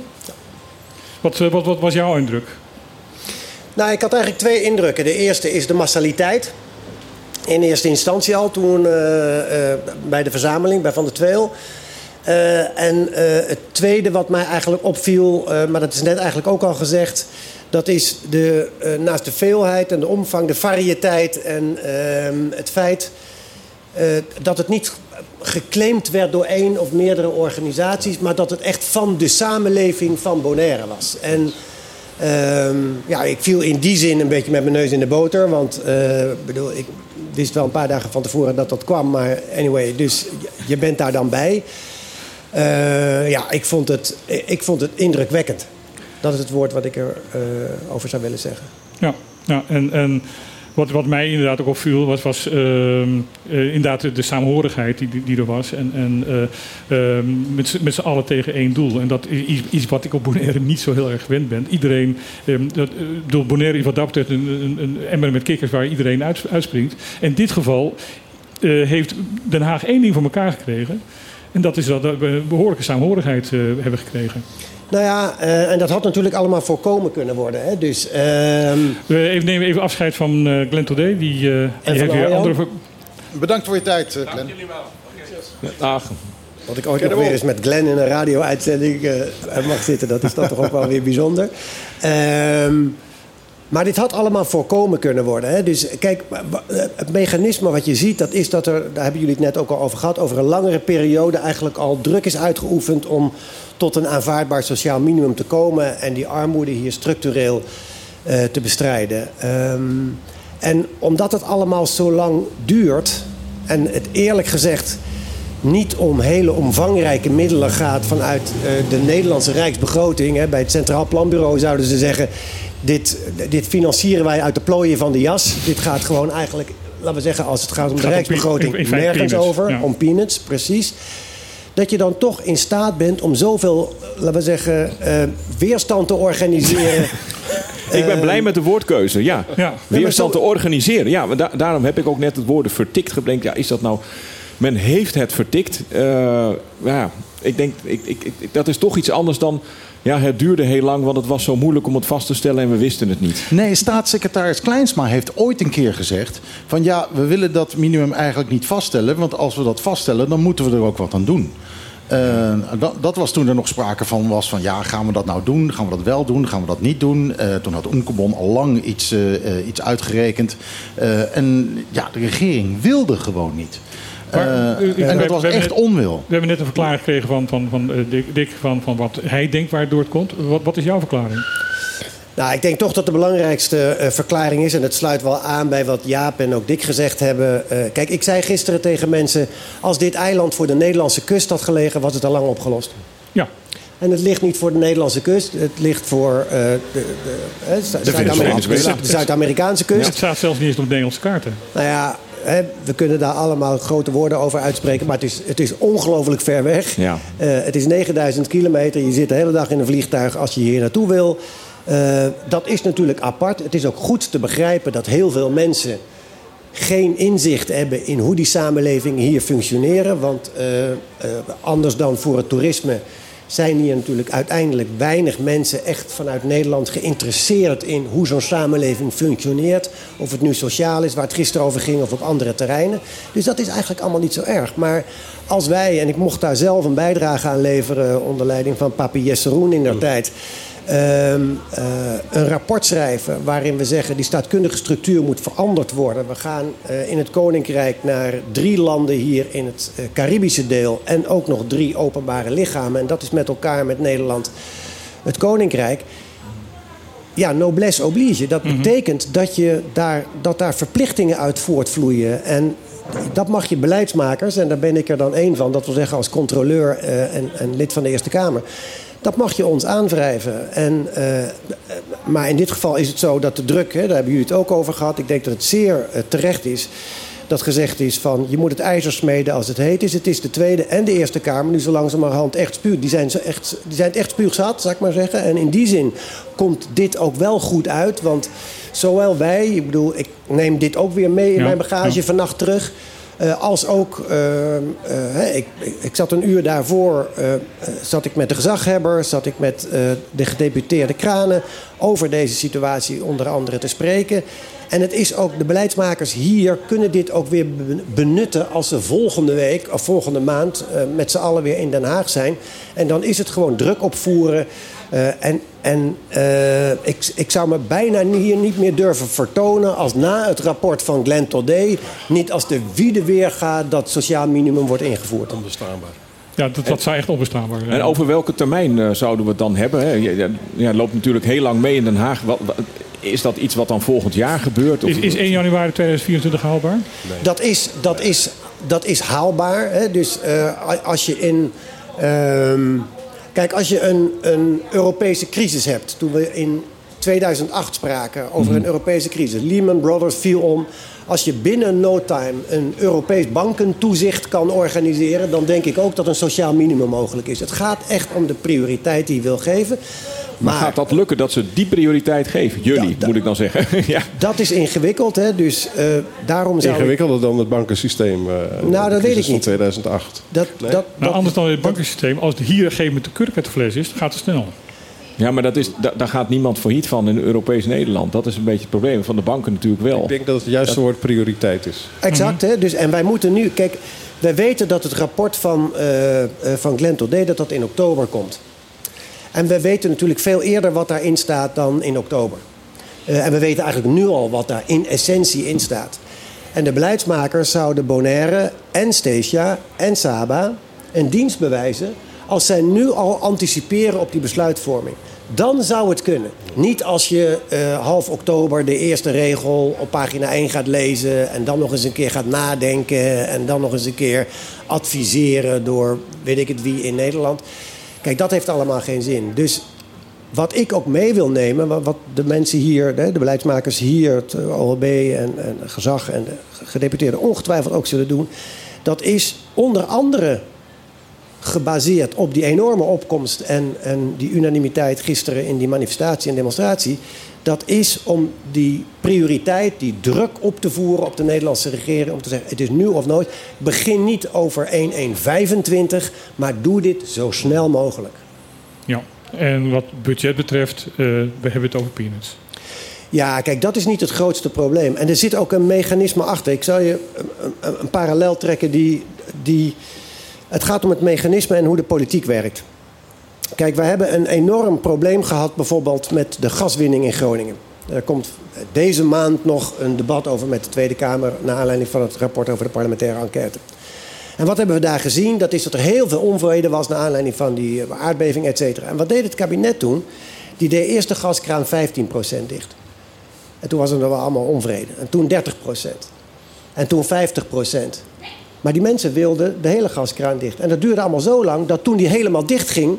Waren mensen nog ontevreden. Omdat het weer te lang geduurd had. Ja, ja. Dus, dus tegen beleidsmakers zeg ik altijd... en dat heeft niet alleen met de politiek te maken... want ik heb ook heel veel stappen daarbuiten gezet... als je het idee hebt dat een bepaald doel onvermijdelijk is, of je het nou wil of niet. Dat gaat gebeuren. Doe het dan snel, want als je het langzaam doet, dan is het realiseren van dat doel leidt nog weer tot teleurstelling, omdat mensen dan niet alleen maar vooruit gaan kijken, maar ook terug gaan kijken van waarom heeft het allemaal zo lang geduurd. De pleister snel aftrekken doet minst pijn. Exact, hè? dus eh, de, de beul moet zijn werk snel doen. Eh, maar dan hier in positieve zin, eh, het kabinet moet dit gewoon nu snel doen. En snel is eigenlijk een relatief begrip in dit. eh, Nou ja, vanaf nu dan snel. Ja, Ja, ja. Zo snel mogelijk. Ja. Ehm, persoonlijke vraag. eh, wat, is jouw interesse, eh, wa- wat heeft jouw interesse getriggerd naar Bonaire toe? Nou ja, kijk, Bonaire is. Kijk, daar moet je het misschien. Ja, dat, dat is een antwoord wat 30 jaar teruggaat. Toen landde ik voor het eerst op Curaçao op de toekomstconferentie met Ruud Lubbers en Ernst Niels Berlin en Indales en. Eh Suzy Reumer, die daar een concept. eh, Dick weet het allemaal nog wel, maar. eh, Dat ik zit te lachen. eh, een concept slotverklaring voor de neus van Ruud Lubbers ver- ver- verscheurde. En hem daarmee heel klein maakte. Onze grote Nederlandse premier in die tijd. Ehm, wat mij intrigeert, dat is dat dit samenlevingen zijn die tot ons koninkrijk behoren. Die totaal anders zijn, die klein zijn. Maar waar bijvoorbeeld in een land of een eiland als Curaçao of Nederlandse Antillen vroeger eigenlijk alles gebeurt wat in Nederland of in Amerika ook gebeurt. Kijk, dit is een samenleving. Wat hier mij triggert bijvoorbeeld, of wat mij mateloos boeit, dat is dat hier een zeg maar, burgemeester en drie wethouders zitten, een gedeputeerde, drie gedeputeerden en een gezaghebber. En dat is op een eiland van 2.000, 23.000 mensen. Met een luchthaven, met een haven, met, met allerlei activiteiten. Elektriciteitsbedrijf, eh, ja. Eigen, burgerlijk wetboek. Nou ja, dus het is razend ingewikkeld. En ja, voor mensen die van bestuur, van samenlevingen houden, van politiek houden, van, eh, hè, die geïnteresseerd zijn in die dilemma's en vraagstukken over hoe je daarin een bevolking op een goede manier mee kan nemen. Wij hebben natuurlijk ook die ereschuld uit het verleden. Nou, het verleden, daar, daar, is Nederland nu mee in het rein aan het komen. Dat moeten we ook met elkaar doen. En daar zal later, de, hè, volgende maand of over twee maanden, komt daar nog wel weer een vervol- vervolghoofdstuk op, op het slavernijverleden. Maar ja, dat, ja dat, dat boeit mij mateloos, zal ik maar zeggen. Nou, daar komt ook bij de, de vriendelijkheid van de mensen, die andere cultuur. Ik bedoel, eh, ja, en het is eigenlijk zo simpel om makkelijk contacten te maken met, met mensen hier op de eilanden, of het nou de bovenwind of de benedenwinden is. Dus ja, ik vind dat. En als je dan iets voor ze kan betekenen, wat dat is dan mijn rol, zoals overigens, en dat heeft niks met met GroenLinks of, of, of Partij van de Arbeid GroenLinks nu in één fractie in de Eerste Kamer te maken. Deze mensen die oprecht geïnteresseerd zijn in het Caribische deel van het Koninkrijk, die vind je te weinig in Nederland. Maar ze zitten wel in verschillende partijen. Ja. Ga ik je nog een vraag stellen over het SGB? Ik weet niet of je er antwoord op geeft. Eh, een directeur van het MBO weggestuurd. Eh, een algemeen directeur die eh, op non-actief gesteld is. Eh, wat is de volgende stap? Dat we jou zullen informeren wat die is. Op het moment dat we daaraan toe zijn. Is dat Mark Rutte of is het Paul Rozenmuller? Nee, dit is. Kijk, ehm, eh, dat is natuurlijk ook de reden dat ik hier ben. Want het was onrustig bij de SGB. We hebben daar heel veel eh, tijd aan besteed. En, ehm, eh, want ik wil me er niet makkelijk van afmaken. Ehm, maar voor een raad van toezicht is het, zijn dan twee dingen ongelooflijk belangrijk. Je moet in control zijn. En je moet zorgen dat het primaire proces doorgaat. En het primaire proces is niks anders dan een ingewikkeld woord voor de lessen, voor leerlingen, studenten, leraren. Dat die allemaal gewoon hun werk kunnen doen. Die 2000 mensen die op die school zitten. Dat is één. En twee is. Wij hebben een college van bestuur van twee mensen waar nu niemand acting is, waar niemand nu zit. Dus wij hebben mensen benoemd die dat tijdelijk kunnen doen. En dat moet natuurlijk structureel ingevuld worden. Dat is een hele belangrijke taak voor de Raad van Toezicht. Maar hier hoor ik uit van dat eh, dus de huidige eh, voorzitter van het eh, bestuur niet terugkomt. Nou, dat, zeg ik niet. Ik, wij hebben naar buiten gebracht wat we naar buiten gebracht hebben. Eh, dat die er nu niet is. En eh, ik zeg alleen maar even datgene wat wij eh, tot nu toe naar buiten gebracht hebben. En om niet flauw te zijn en ook antwoorden te geven op je vraag. Dat is de situatie. Dat is waar, waar wij heel veel werk aan verrichten als Raad van Toezicht. En dan vraagt de zorgvuldigheid om als daar stappen te zetten zijn die naar buiten gebracht kunnen worden, dat we die dan zetten. En uiteraard is voor de Raad van Toezicht altijd het allergrootste belang de organisatie en de mensen die daar werken. Ik denk dat als er stappen gezet worden dat jij hier weer bent. Mag ik je dan ook weer uitnodigen voor hier?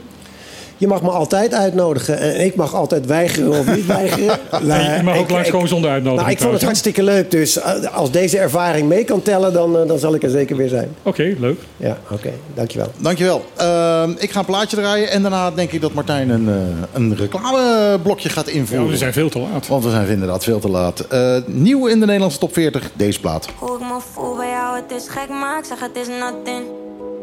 Ben veel te scared to love, ik ren weg, maar ik wil niets anders. Maar jij gaat niet uit me, voel me niet lastig, yeah. Ik moet alleen zijn, nu laat me los, ik kan er niet anders. Hoe me voel bij jou, het is gek, maar ik zeg het is nothing.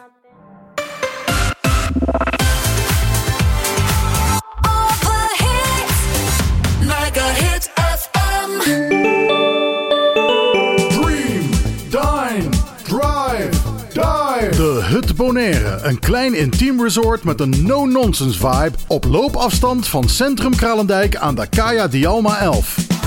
De ideale uitvalsbasis om Bonaire te verkennen.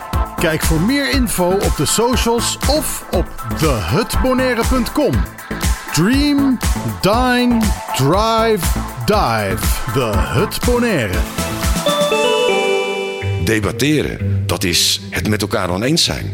Staan voor je mening. Maar respect hebben voor elkaar en samen zoeken naar de waarheid. Zaken die onverbrekelijk verbonden zijn met het fenomeen dat wij democratie noemen. Maar die democratie moet beschermd worden. Vrijheid komt niet vanzelf. Daarom is voor de Partido Democratico Bonaireano de onafhankelijkheid van de pers heel belangrijk. Zij zijn de waakhonden van de democratie en moeten in alle vrijheid hun werk kunnen doen. They keep us honest. Ook de politiek zelf heeft daar een rol in te vervullen. Daarom zet de PDB zich actief in voor de bescherming van de onafhankelijke journalistiek op Bonaire. PDB. Voor een rechtvaardig en duurzaam Bonaire. At Bonaire Automation, we sell computers, printers, USB memory sticks, and all kinds of accessories. We install alarm and full HD camera surveillance systems, and we're the place to go for professional computer repairs, hard drive erasing, and for on site technical help and support. Our team of experts will find the best solution available. Feel free to drop off your old ink cartridges for recycling. Bonaire Automation at the start of Kayaniki Boko South. Call us at 717 4306.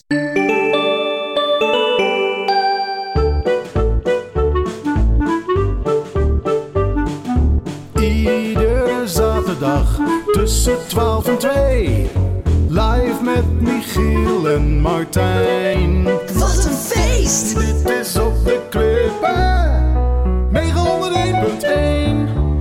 Ja, eh, en ondertussen, eh, enerzijds is de tafel wat leger geworden, want eh, iedereen heeft andere werkzaamheden. Er wordt nog even gezwaaid naar meneer Rozenmiddel. Dag, dag Paul, dankjewel. En tegelijkertijd is weer aangeschoven. we komen gewoon niet aan het nieuws toe, joh. Nee, we komen echt niet aan het nieuws. toe.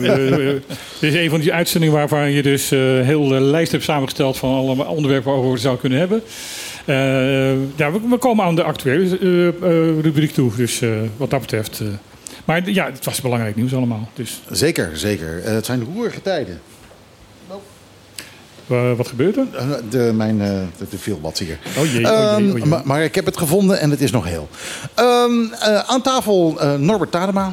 eh, Van Dog Partners. eh, ehm, de man die eh, zich altijd druk maakt over, eh, over de honden in het algemeen. De dieren in het algemeen en de honden in het bijzonder. Eh, Norbert, wat kom jij nou weer doen? Ja, ik denk ik kom eventjes langs, want het, het is altijd gezellig bij jullie. Nee, ik hoorde verleden week hoorde ik de, de, de uitzending op weg naar huis. En ehm, ja, het is dat als je ouder wordt, dat je haargrens eh, wat minder wordt. Maar het leek wel of mijn nekharen meer werden in dit geval. Want die stonden recht overeind. Ik hoorde een aantal hele rare dingen. En ehm, ja, dat verbaasde mij. Ja, we hadden eh, de werkgroep eh, hier, die, eh, eh, ja, de werkgroep honden noemen ze zichzelf, geloof ik. ja, klopt. En eh, die, eh, nou ja, die hebben wat plannen. Ze zijn al een tijdje bezig. Je hebt, daarna heb je nog een, ehm, eh, na de uitzending, ze wilden jou op dat moment niet in de uitzending hebben. Was ook misschien een beetje onhandig, we hadden niet zoveel tijd. Ehm, eh, toen heb je nog een half uurtje, een stukje verderop gezeten met de hele groep. Ehm, wat is daaruit voortgekomen? Nou, iets minder lang, maar ik vond de, de, ehm, de sfeer op dat, aan de tafel vond ik niet zo prettig. Eh, vandaar dat ik graag nog een keer eh, mijn woordje wil doen. Ehm, er werd gezegd tijdens. eh, kijk, wat me al opviel. jullie stelden een aantal vragen. En op geen een van de vragen werd concreet antwoord gegeven. Er werd steeds omheen gedraaid. Toen jij begon van. Het, gaat toch om handhaving. toen was het probleem veel, veel complexer dan het zou zijn geweest. Of dan dat het zou zijn. Nee, dat is helemaal niet waar. Het gaat juist om handhaving op het eiland. En daar wordt niet, ja, daar wordt niet gehandhaafd. Ehm, maar wat me nog erger verbaast is dat ehm, ze zijn al een jaar bezig met het onderzoek naar de hondenproblematiek. Dan denk ik, een jaar op een eilandje. Hoe kan dat nou? Wat is er dan allemaal gebeurd? Dus, oh, dat, dat, kan, dat kan oplopen Ja, tot maar 13 goed. jaar hoor, geen probleem. Dat, Nee, eh, nee, maar goed. ehm, een jaar vind ik vrij lang. Ehm, ten meer omdat er in 2016 al meer eh, werkgroepen zijn geweest. Eh, daar is het een en ander ook al uitgekomen. Dus er zijn al eh, oplossingen. En nu hebben ze een jaar eh, nodig gehad om tot een of andere conclusie te komen. Ik heb eh, onlangs eh, Claire een mailtje doen toekomen dat ik graag dat rapport zie wat er in het hele jaar gedaan is. Want ik vraag me af wat er allemaal in staat. Want ja, er moet dan van alles in staan wat niemand bekend is. Claire is niet de voorzitter, hè?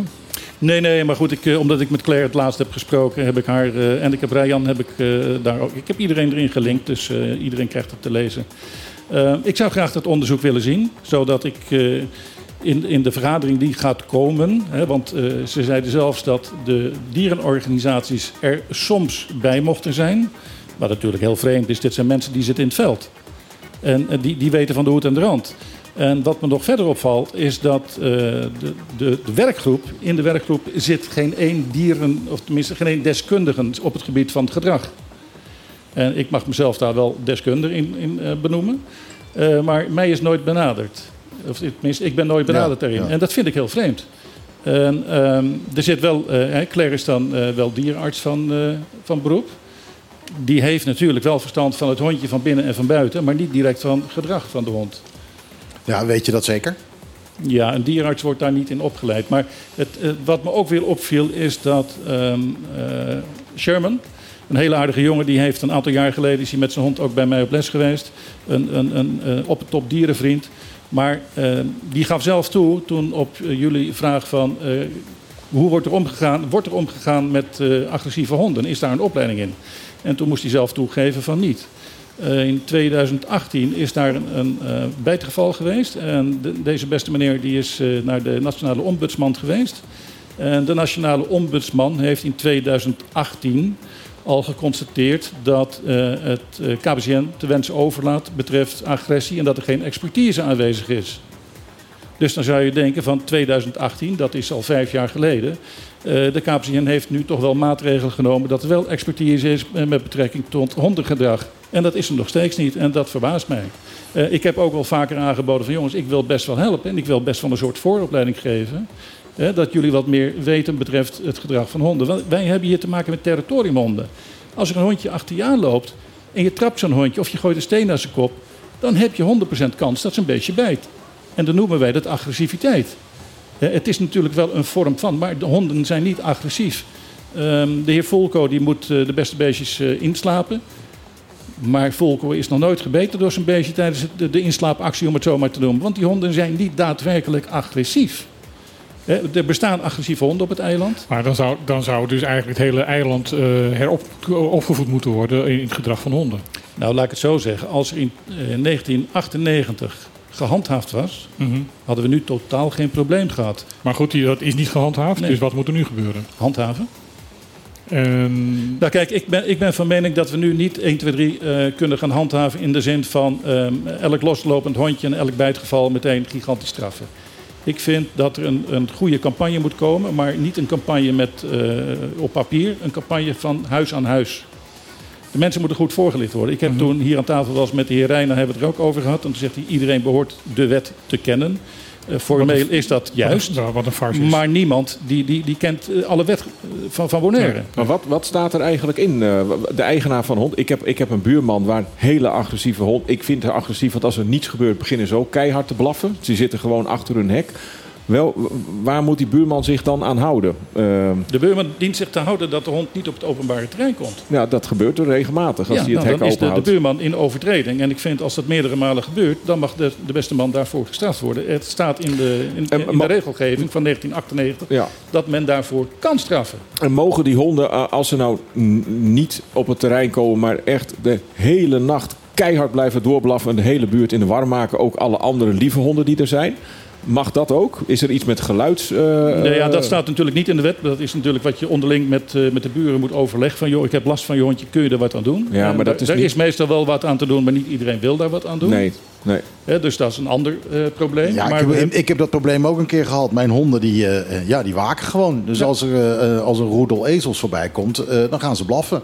Eh, nou ja, dat vond mijn buurman ook niet leuk. Nee, maar dan gaan maar- die maar- ezels maar ja, weg ik- en dan stoppen de honden of blijven Ja, ze dan... ja, een, ja, ja, maar ik- in, ik in heb mijn straat honden- blijven ze dan een hele Ja. week doorgaan. Maar ik heb mijn keer- honden om ja. te waken. En Ja. eh, het enige wat ze doen hier is waken. Dus, dus ja, op zo'n moment eh, denk ik van ja, ik ga niet mijn honden afleren om te waken. Nee, maar tijdens de cursus heb ik ook, eh, geef ik ook tips. Eh, eh, juist met name van vind het, ja, dit blaffen s'avonds. Hoe je dat het makkelijkste kunt afleren. Ik ben van mening dat een hond moet blaffen. Want een hond die waarschuwt je dat er wat aan de hand is. En daar moet je op eh, reageren naar de hond toe. En als je dat niet doet, dan blijft zo'n hond ja, de hele nacht blaffen misschien. Dus ja, en je zal er misschien moet, even moet je, hond heen dus ook, je moet je hond dus ook leren van blaffen uitstekend. Maar Ja. als ik zeg stop, dan is stop. Juist, daar gaat het juist om. En de meeste mensen gaan dan vanuit een grote afstand eh, meeblaffen, noem ik het altijd maar. Van eh, en stil en denk erom. Ja, dan denkt zo'n hondje, die kijkt achterom, die denkt, zie je wel, baasje blaft ook. We zijn samen Nou, enige- ik weet niet of dat goed is, maar het enige wat ik doe als ze blaffen, eh, dan roep ik ze naar me toe. Ja, ik zeg altijd, als een hond blaft aan het hek, loop even naar het hek toe. eh, Ja. Roep heel hard eh, tegen de hond van, niets aan de hand, kom, we gaan weer. Ja. En de eerste keer zal die hond niet meteen meekomen. Na een paar keer loopt die hond gewoon mee. Want die denkt, het baasje zegt, dat is goed en we lopen mee. Maar ik heb mijn honden geleerd, als ik twee keer in mijn handen klap, moeten ze komen. Ja, prima. En Perfect. dat doen ze, ook, Perfect. ook als ze aan het blaffen zijn. Ja, nee, perfect. Maar dat is dan overlast met blaffen. Maar het gaat nu meer om, om, om bijtgevallen en dat het soort is veel dingen. erger. Ja. Ik vind, ehm, alles wordt nu onder bijtgeval eh, geschaard. Ik vind dat niet correct. Het zijn ehm, veelal territoriumhonden. En als een territoriumhond eh, een, een steen naar zijn kop krijgt... eh, laatst toen ook een, een politieagent in Burger... die heeft een hond doodgeschoten... want hij kon de hond niet van zich afhouden... omdat hij stenen naar hem gooide. Ja, dan denk ik, je bent niet goed opgeleid. Als er stenen naar mij worden gegooid, word ik ook agressief. Juist, hè? en dan gooi je ook een steen terug. Maar dan word jij niet opgesloten omdat je agressief bent. Hè, dan zeg je, ja, logisch, die man die kreeg een steen naar zijn kop. En alle bijtgevallen die er zijn, die worden niet onderzocht. En dat is mijn grootste ergernis hier. Wel, als een hond heeft gebeten, een hond bijt met een reden. En als een hond... eh er moet onderzocht worden. Eh, er zijn kinderen die zitten elke dag eh, honden te pesten... omdat ze lekker aan de riem zitten, aan de lijn. Ja, als een hond een keer heel erg boos wordt... en hij weet zich los te rukken... Maar goed, dat is een mentaliteitsverandering, dat duurt lang. Eh, dat kost heel veel tijd om dat te doen. Ehm, ik zat me net te bedenken, eh, handhaven. Heeft het zin, want ik, ik weet dat heel veel mensen, als er overlast van honden is, van dat ze dus eh, gewoon zeggen, ja, overlast van hon- honden. Heeft het zin als iedereen die last heeft van een andere hond, daar aangifte van doet? Ja, natuurlijk.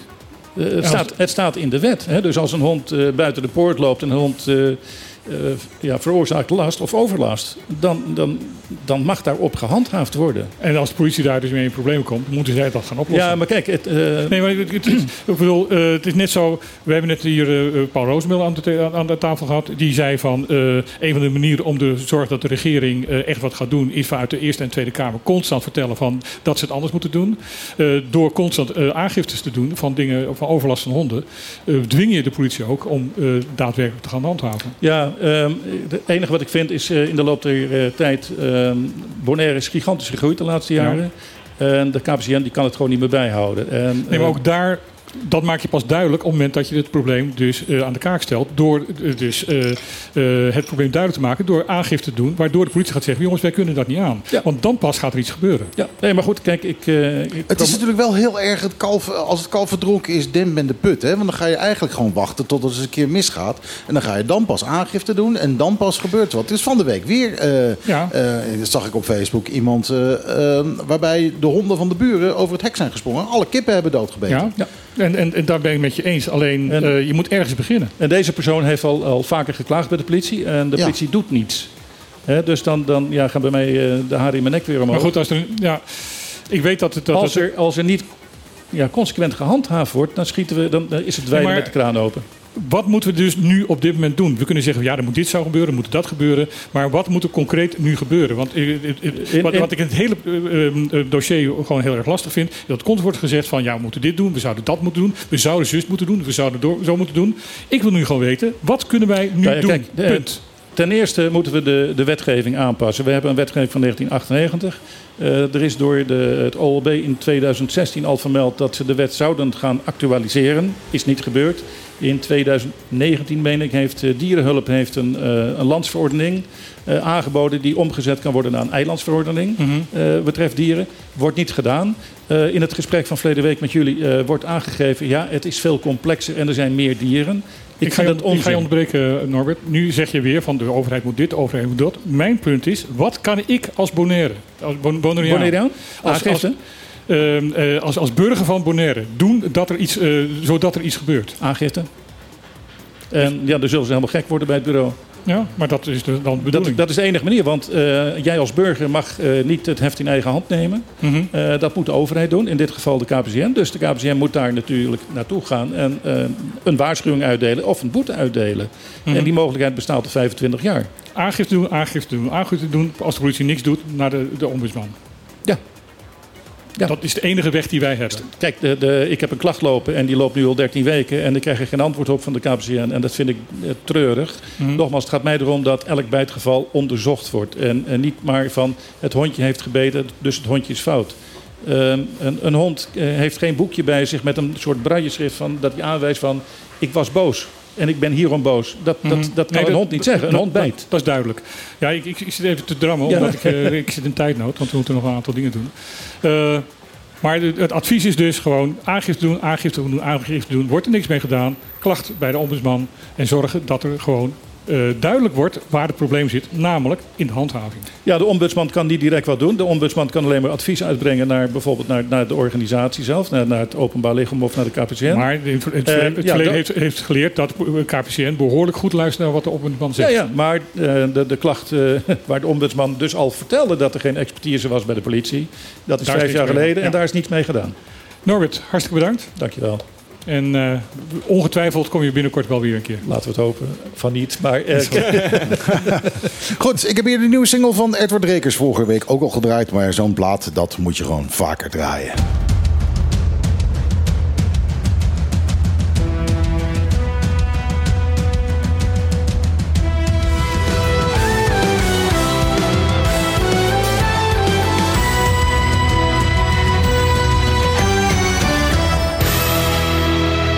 Edward Rakers met The Present Day. Ehm, eh, ik, we hebben nog een klein beetje tijd voor nieuws. Eh, ik wil een beetje politieberichten bekijken hier. Ja, Gezellig. Ehm, ehm, want eh, dat is natuurlijk ook hè, dingen die hier gebeuren. We weten een paar dingen. Laten we beginnen met het eerste op mijn lijst. De politie van Bonaire waarschuwt voor WhatsApp-hackers. Ja, er is een toenemend probleem dat WhatsApp-gebruikers op Bonaire te maken krijgen met dat hun account wordt gehackt. En eh, dat wordt dan gebruikt voor al mogelijke reclame en spam en al dat soort zaken. Eh, allemaal vanuit jouw naam. Eh, hetzelfde wat in feite, ook vaak met, met, Facebook-accounts gebeurt. Ehm, en zij zeggen van. ehm, eh, de, de, de naam is dat, dat eh, mobiele telefoons niet zo makkelijk te hacken zijn. Nou, dat blijkt in de praktijk eh, reuze tegen te vallen. Eh, want bijvoorbeeld. ehm, Het is eh, trouwens niet alleen Bonaire. De, de hele BES heeft hier last van. de hele BES heeft hier last van. eh, maar goed, eh, de politie hier eh, waarschuwt natuurlijk voor Bonaire. Dat er ook inderdaad op Bonaire een, een grote toename is van, van eh, mensen die, eh, die gehackt worden. Wat kunnen we doen om dat te voorkomen? Wat zeggen ze erover? Er zijn twee dingen die je kunt doen. Punt 1, een van de ehm, eh, gateways die ze hebben om jouw WhatsApp-account komen, blijkt via je voicemailbox te, gaan, te zijn. Hm, hè? Eh, hoe dat kan, weet ik ook niet, want ik, eh, ik ben geen ICT'er. Eh maar in ieder geval, dat blijkt een opening te zijn om in dat WhatsApp-account account te komen. Hm. Met andere woorden, beveilig je ehm, WhatsApp of je, je voicemailbox met een pincode. Aha. En heel veel mensen hebben dat namelijk niet, want die gebruiken hun Nee, voicemailbox ik niet. gebruik hem ook niet. Maar Ja. beveilig je, ook al niet gebruikt, beveilig het met een pincode, dus dat ze er niet inkomen. Punt 2, biedt WhatsApp een, een tweestaps ehm, verificatie. Ja, die heb ik wel aanstaan, gelukkig. En eh, daar, daar zegt ze nu ook van, van eh, ook dat doen, want dan maak je, het maakt, je maakt het niet onmogelijk, maar je maakt het wel een stuk moeilijker, waardoor ze liever naar, een- naar iemand toe gaan die dat niet heeft.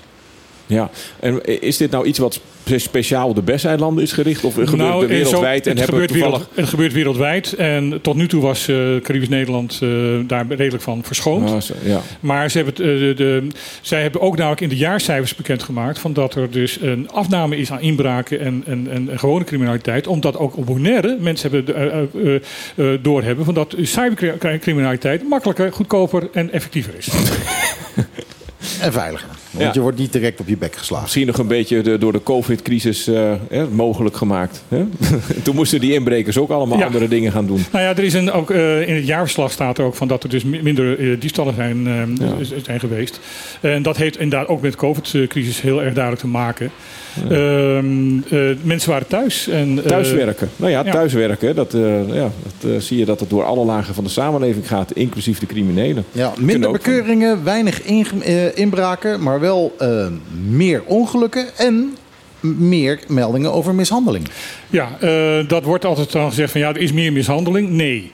Eh, dat, dat, als je mensen die er echt verstand van hebben erover zegt, dan nee, er wordt niet meer mishandeld. Er wordt meer gemeld. Er wordt meer gemeld en dat is gunstig. Ja. Ehm, daarnaast eh, is het aantal mishandelingen ehm, in, tijdens de COVID-crisis wel hoger geweest. Omdat men daar meer op elkaar zat. Dus ehm, de, de temperaturen liepen ze nu dan ongezond eh, op, om het zo maar even uit te drukken. Maar dat is dus wel voorbij. Maar men heeft dus ook wel geleerd, ook in de COVID-crisis, dat daar dus aangifte voor gedaan moet worden. Dus de meldingen van mishandeling zijn, zijn gestegen. Dat hoeft niet automatisch te betekenen dat ook het aantal mishandelingen eh, gestegen is. Oké. Ehm, verder van de week, eh, ehm, als je geiten miste, dat klopte. Want eh, eh, er was een diefstal van geiten op Bonaire en dat heeft geleid tot aanhoudingen. Ja, ehm, er zijn eindelijk eens een keer gewoon weer drie mannen op hete daad betrapt wegens diefstal van geiten. En die zijn ook aangehouden wegens negeren van een bevel van de politie. En vernielingen en overtreding van de wapenwet. Oh, die waren geiten aan het Zo. stelen. Ja. Die waren geiten aan het stelen. Toen zei de politie ophouden met stelen. Nee, blijf staan. door. Oh, blijf staan. Oké. En toen wilden ze toch vluchten. Oké. Dat is de negeren van een bevel van de politie. En ze bleken dus eh, vuurwapens bij zich te hebben. Oké, die ze niet hadden mogen. en vernieling, ja, ze hadden het hek eh, stuk gemaakt. Ja. Ja, dat is eh, vlek op vlek op vlek. Ehm, het is ontzettend belangrijk. eh, we hadden het net over honden, maar het is ook ontzettend belangrijk dat wat eh, betreft eh, diefstal van geiten. eh, de zaak ehm, ook daar eh, echt goed in gehandhaafd gaat worden. En daar de politie daar ook veel feller op wordt. Want eh wij roepen constant hier op, op Bonaire van dat geiten achter hekken moeten. Mhm. Omdat ze anders de natuur opvreten. Dat is waar. Maar de Kunokeros die zeggen zeer terecht... op het moment dat wij onze geiten achter een hek zetten... is dat gewoon een uitstal-etalage voor dieven om ze te komen ophalen. Maar ja, maar als je ze loslaat, dan kan iedereen, kan iedereen de straat ja, maar dan kunnen ze, moeten ze moeilijk gaan maar- zoeken. Maar dan kunnen ze wegrennen. En dan kunnen ze er ook maar een Ja, paar ja. tegelijk pakken, want ze zijn verspreid. Ze zijn Ja. verspreid en ze kunnen wegrennen. Terwijl ze achter hekken staan, kan dat niet. Dan kan, je, ze, dan kan je ze een hoek in Maar wat, wat, wat, wat ik, ik, ik, ik vind dat eigenlijk ongelooflijk. hè, Dat hier het hele geitenverhaal, dat er, dat lijkt wel een soort maffia achter te zitten of zo. Hè, Nee, eh, dat heet, meer het Wilde dat- Westen. Dat, dat, heet, ar- dat heet armoede.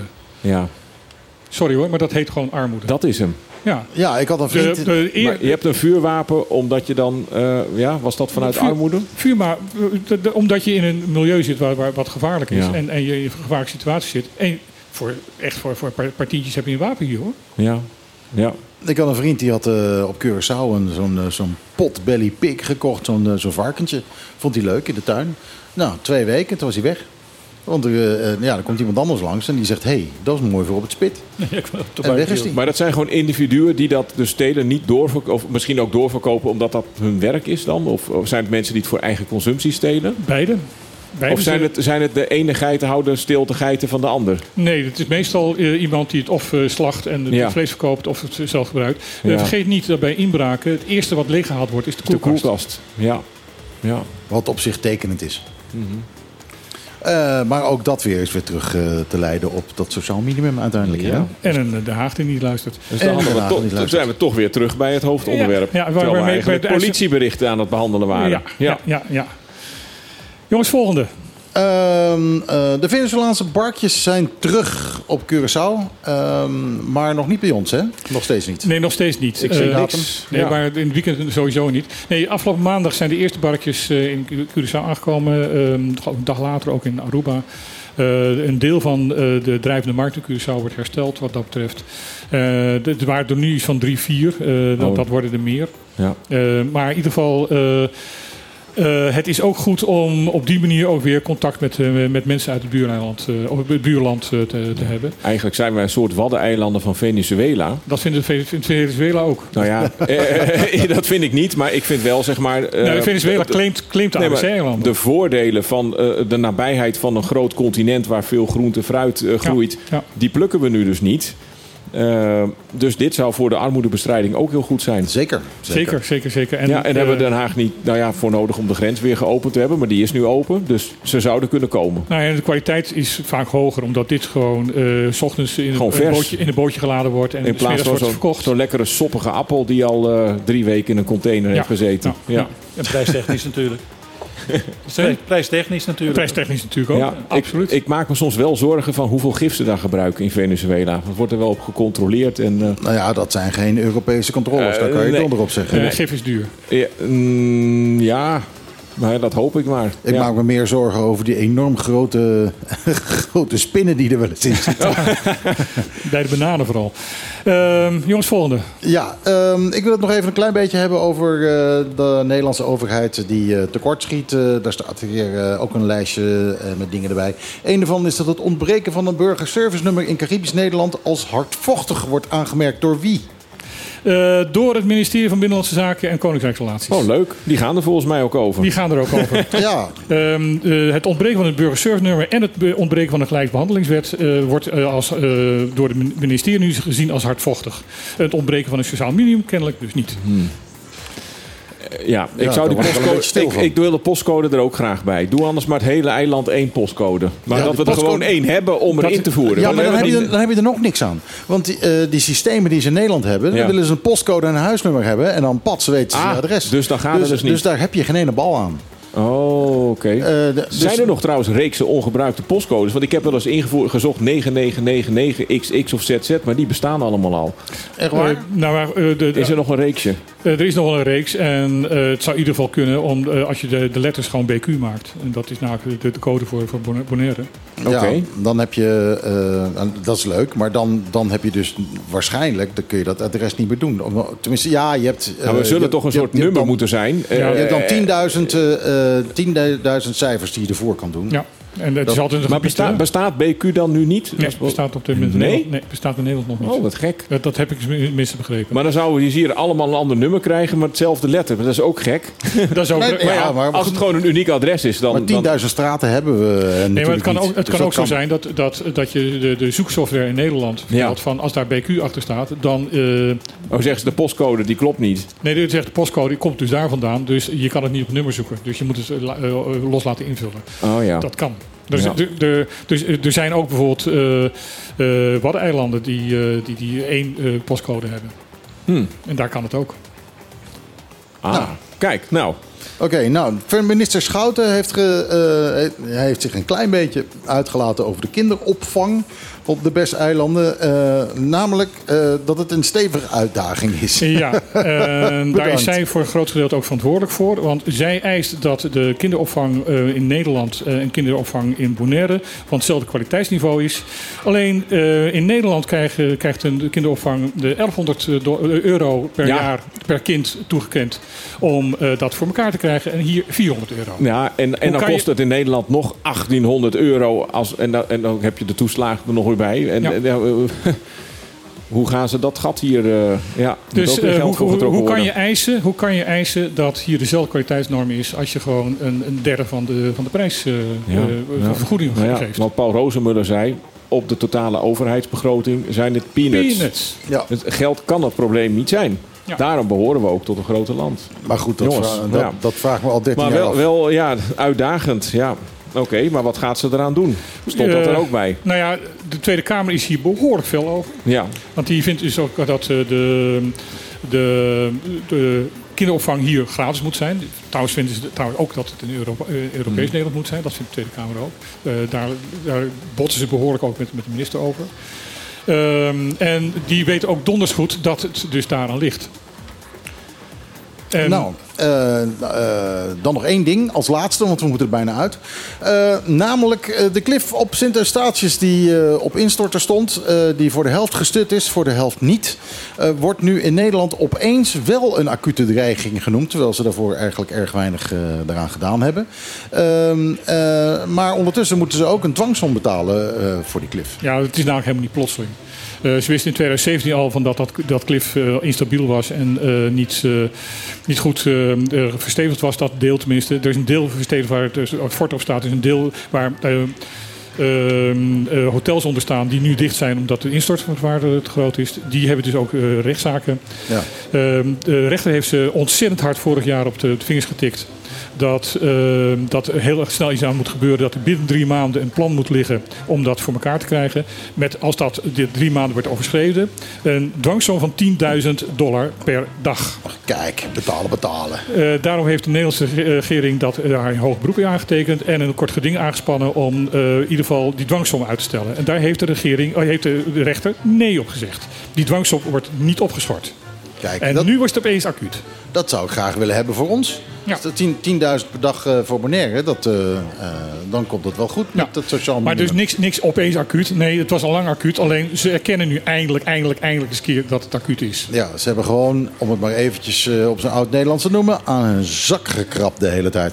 Ehm, dit was op de klippen. Ik moet er een eind aan maken nu. het tuentje eh, is al ingestart, dat het einde eraan komt. Het was een fantastische uitzending. Ja. Ik ben er erg, erg blij mee met zulke gasten. Ehm, We zitten opeens nu met z'n tweeën aan tafel. Eh, veel, ja, ja, want ja, iedereen heeft afspraken om twee uur. Ik snap dat. eh, geen probleem. Eh, volgende week zijn we natuurlijk weer van 12 tot 2. Iedereen ontzettend bedankt eh, voor, voor het meewerken aan de uitzending. Ja, bedankt eh, iedereen die aan tafel was. Bedankt natuurlijk jij als luisteraar dat je geluisterd hebt. Ik hoop dat je er net zo van genoten hebt als wij. Ehm, volgende week zijn we er weer van 12 tot 2. Zometeen na het nieuws hoor je Ron Gijzen met de Klaat op 20. En wij gaan nu ook snel er vandoor. Dus we zeggen ajootje cadeautje. Iedere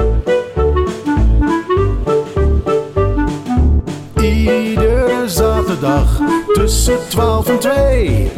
Live met Michiel en Martijn. Wat een feest! Dit is op de klippen.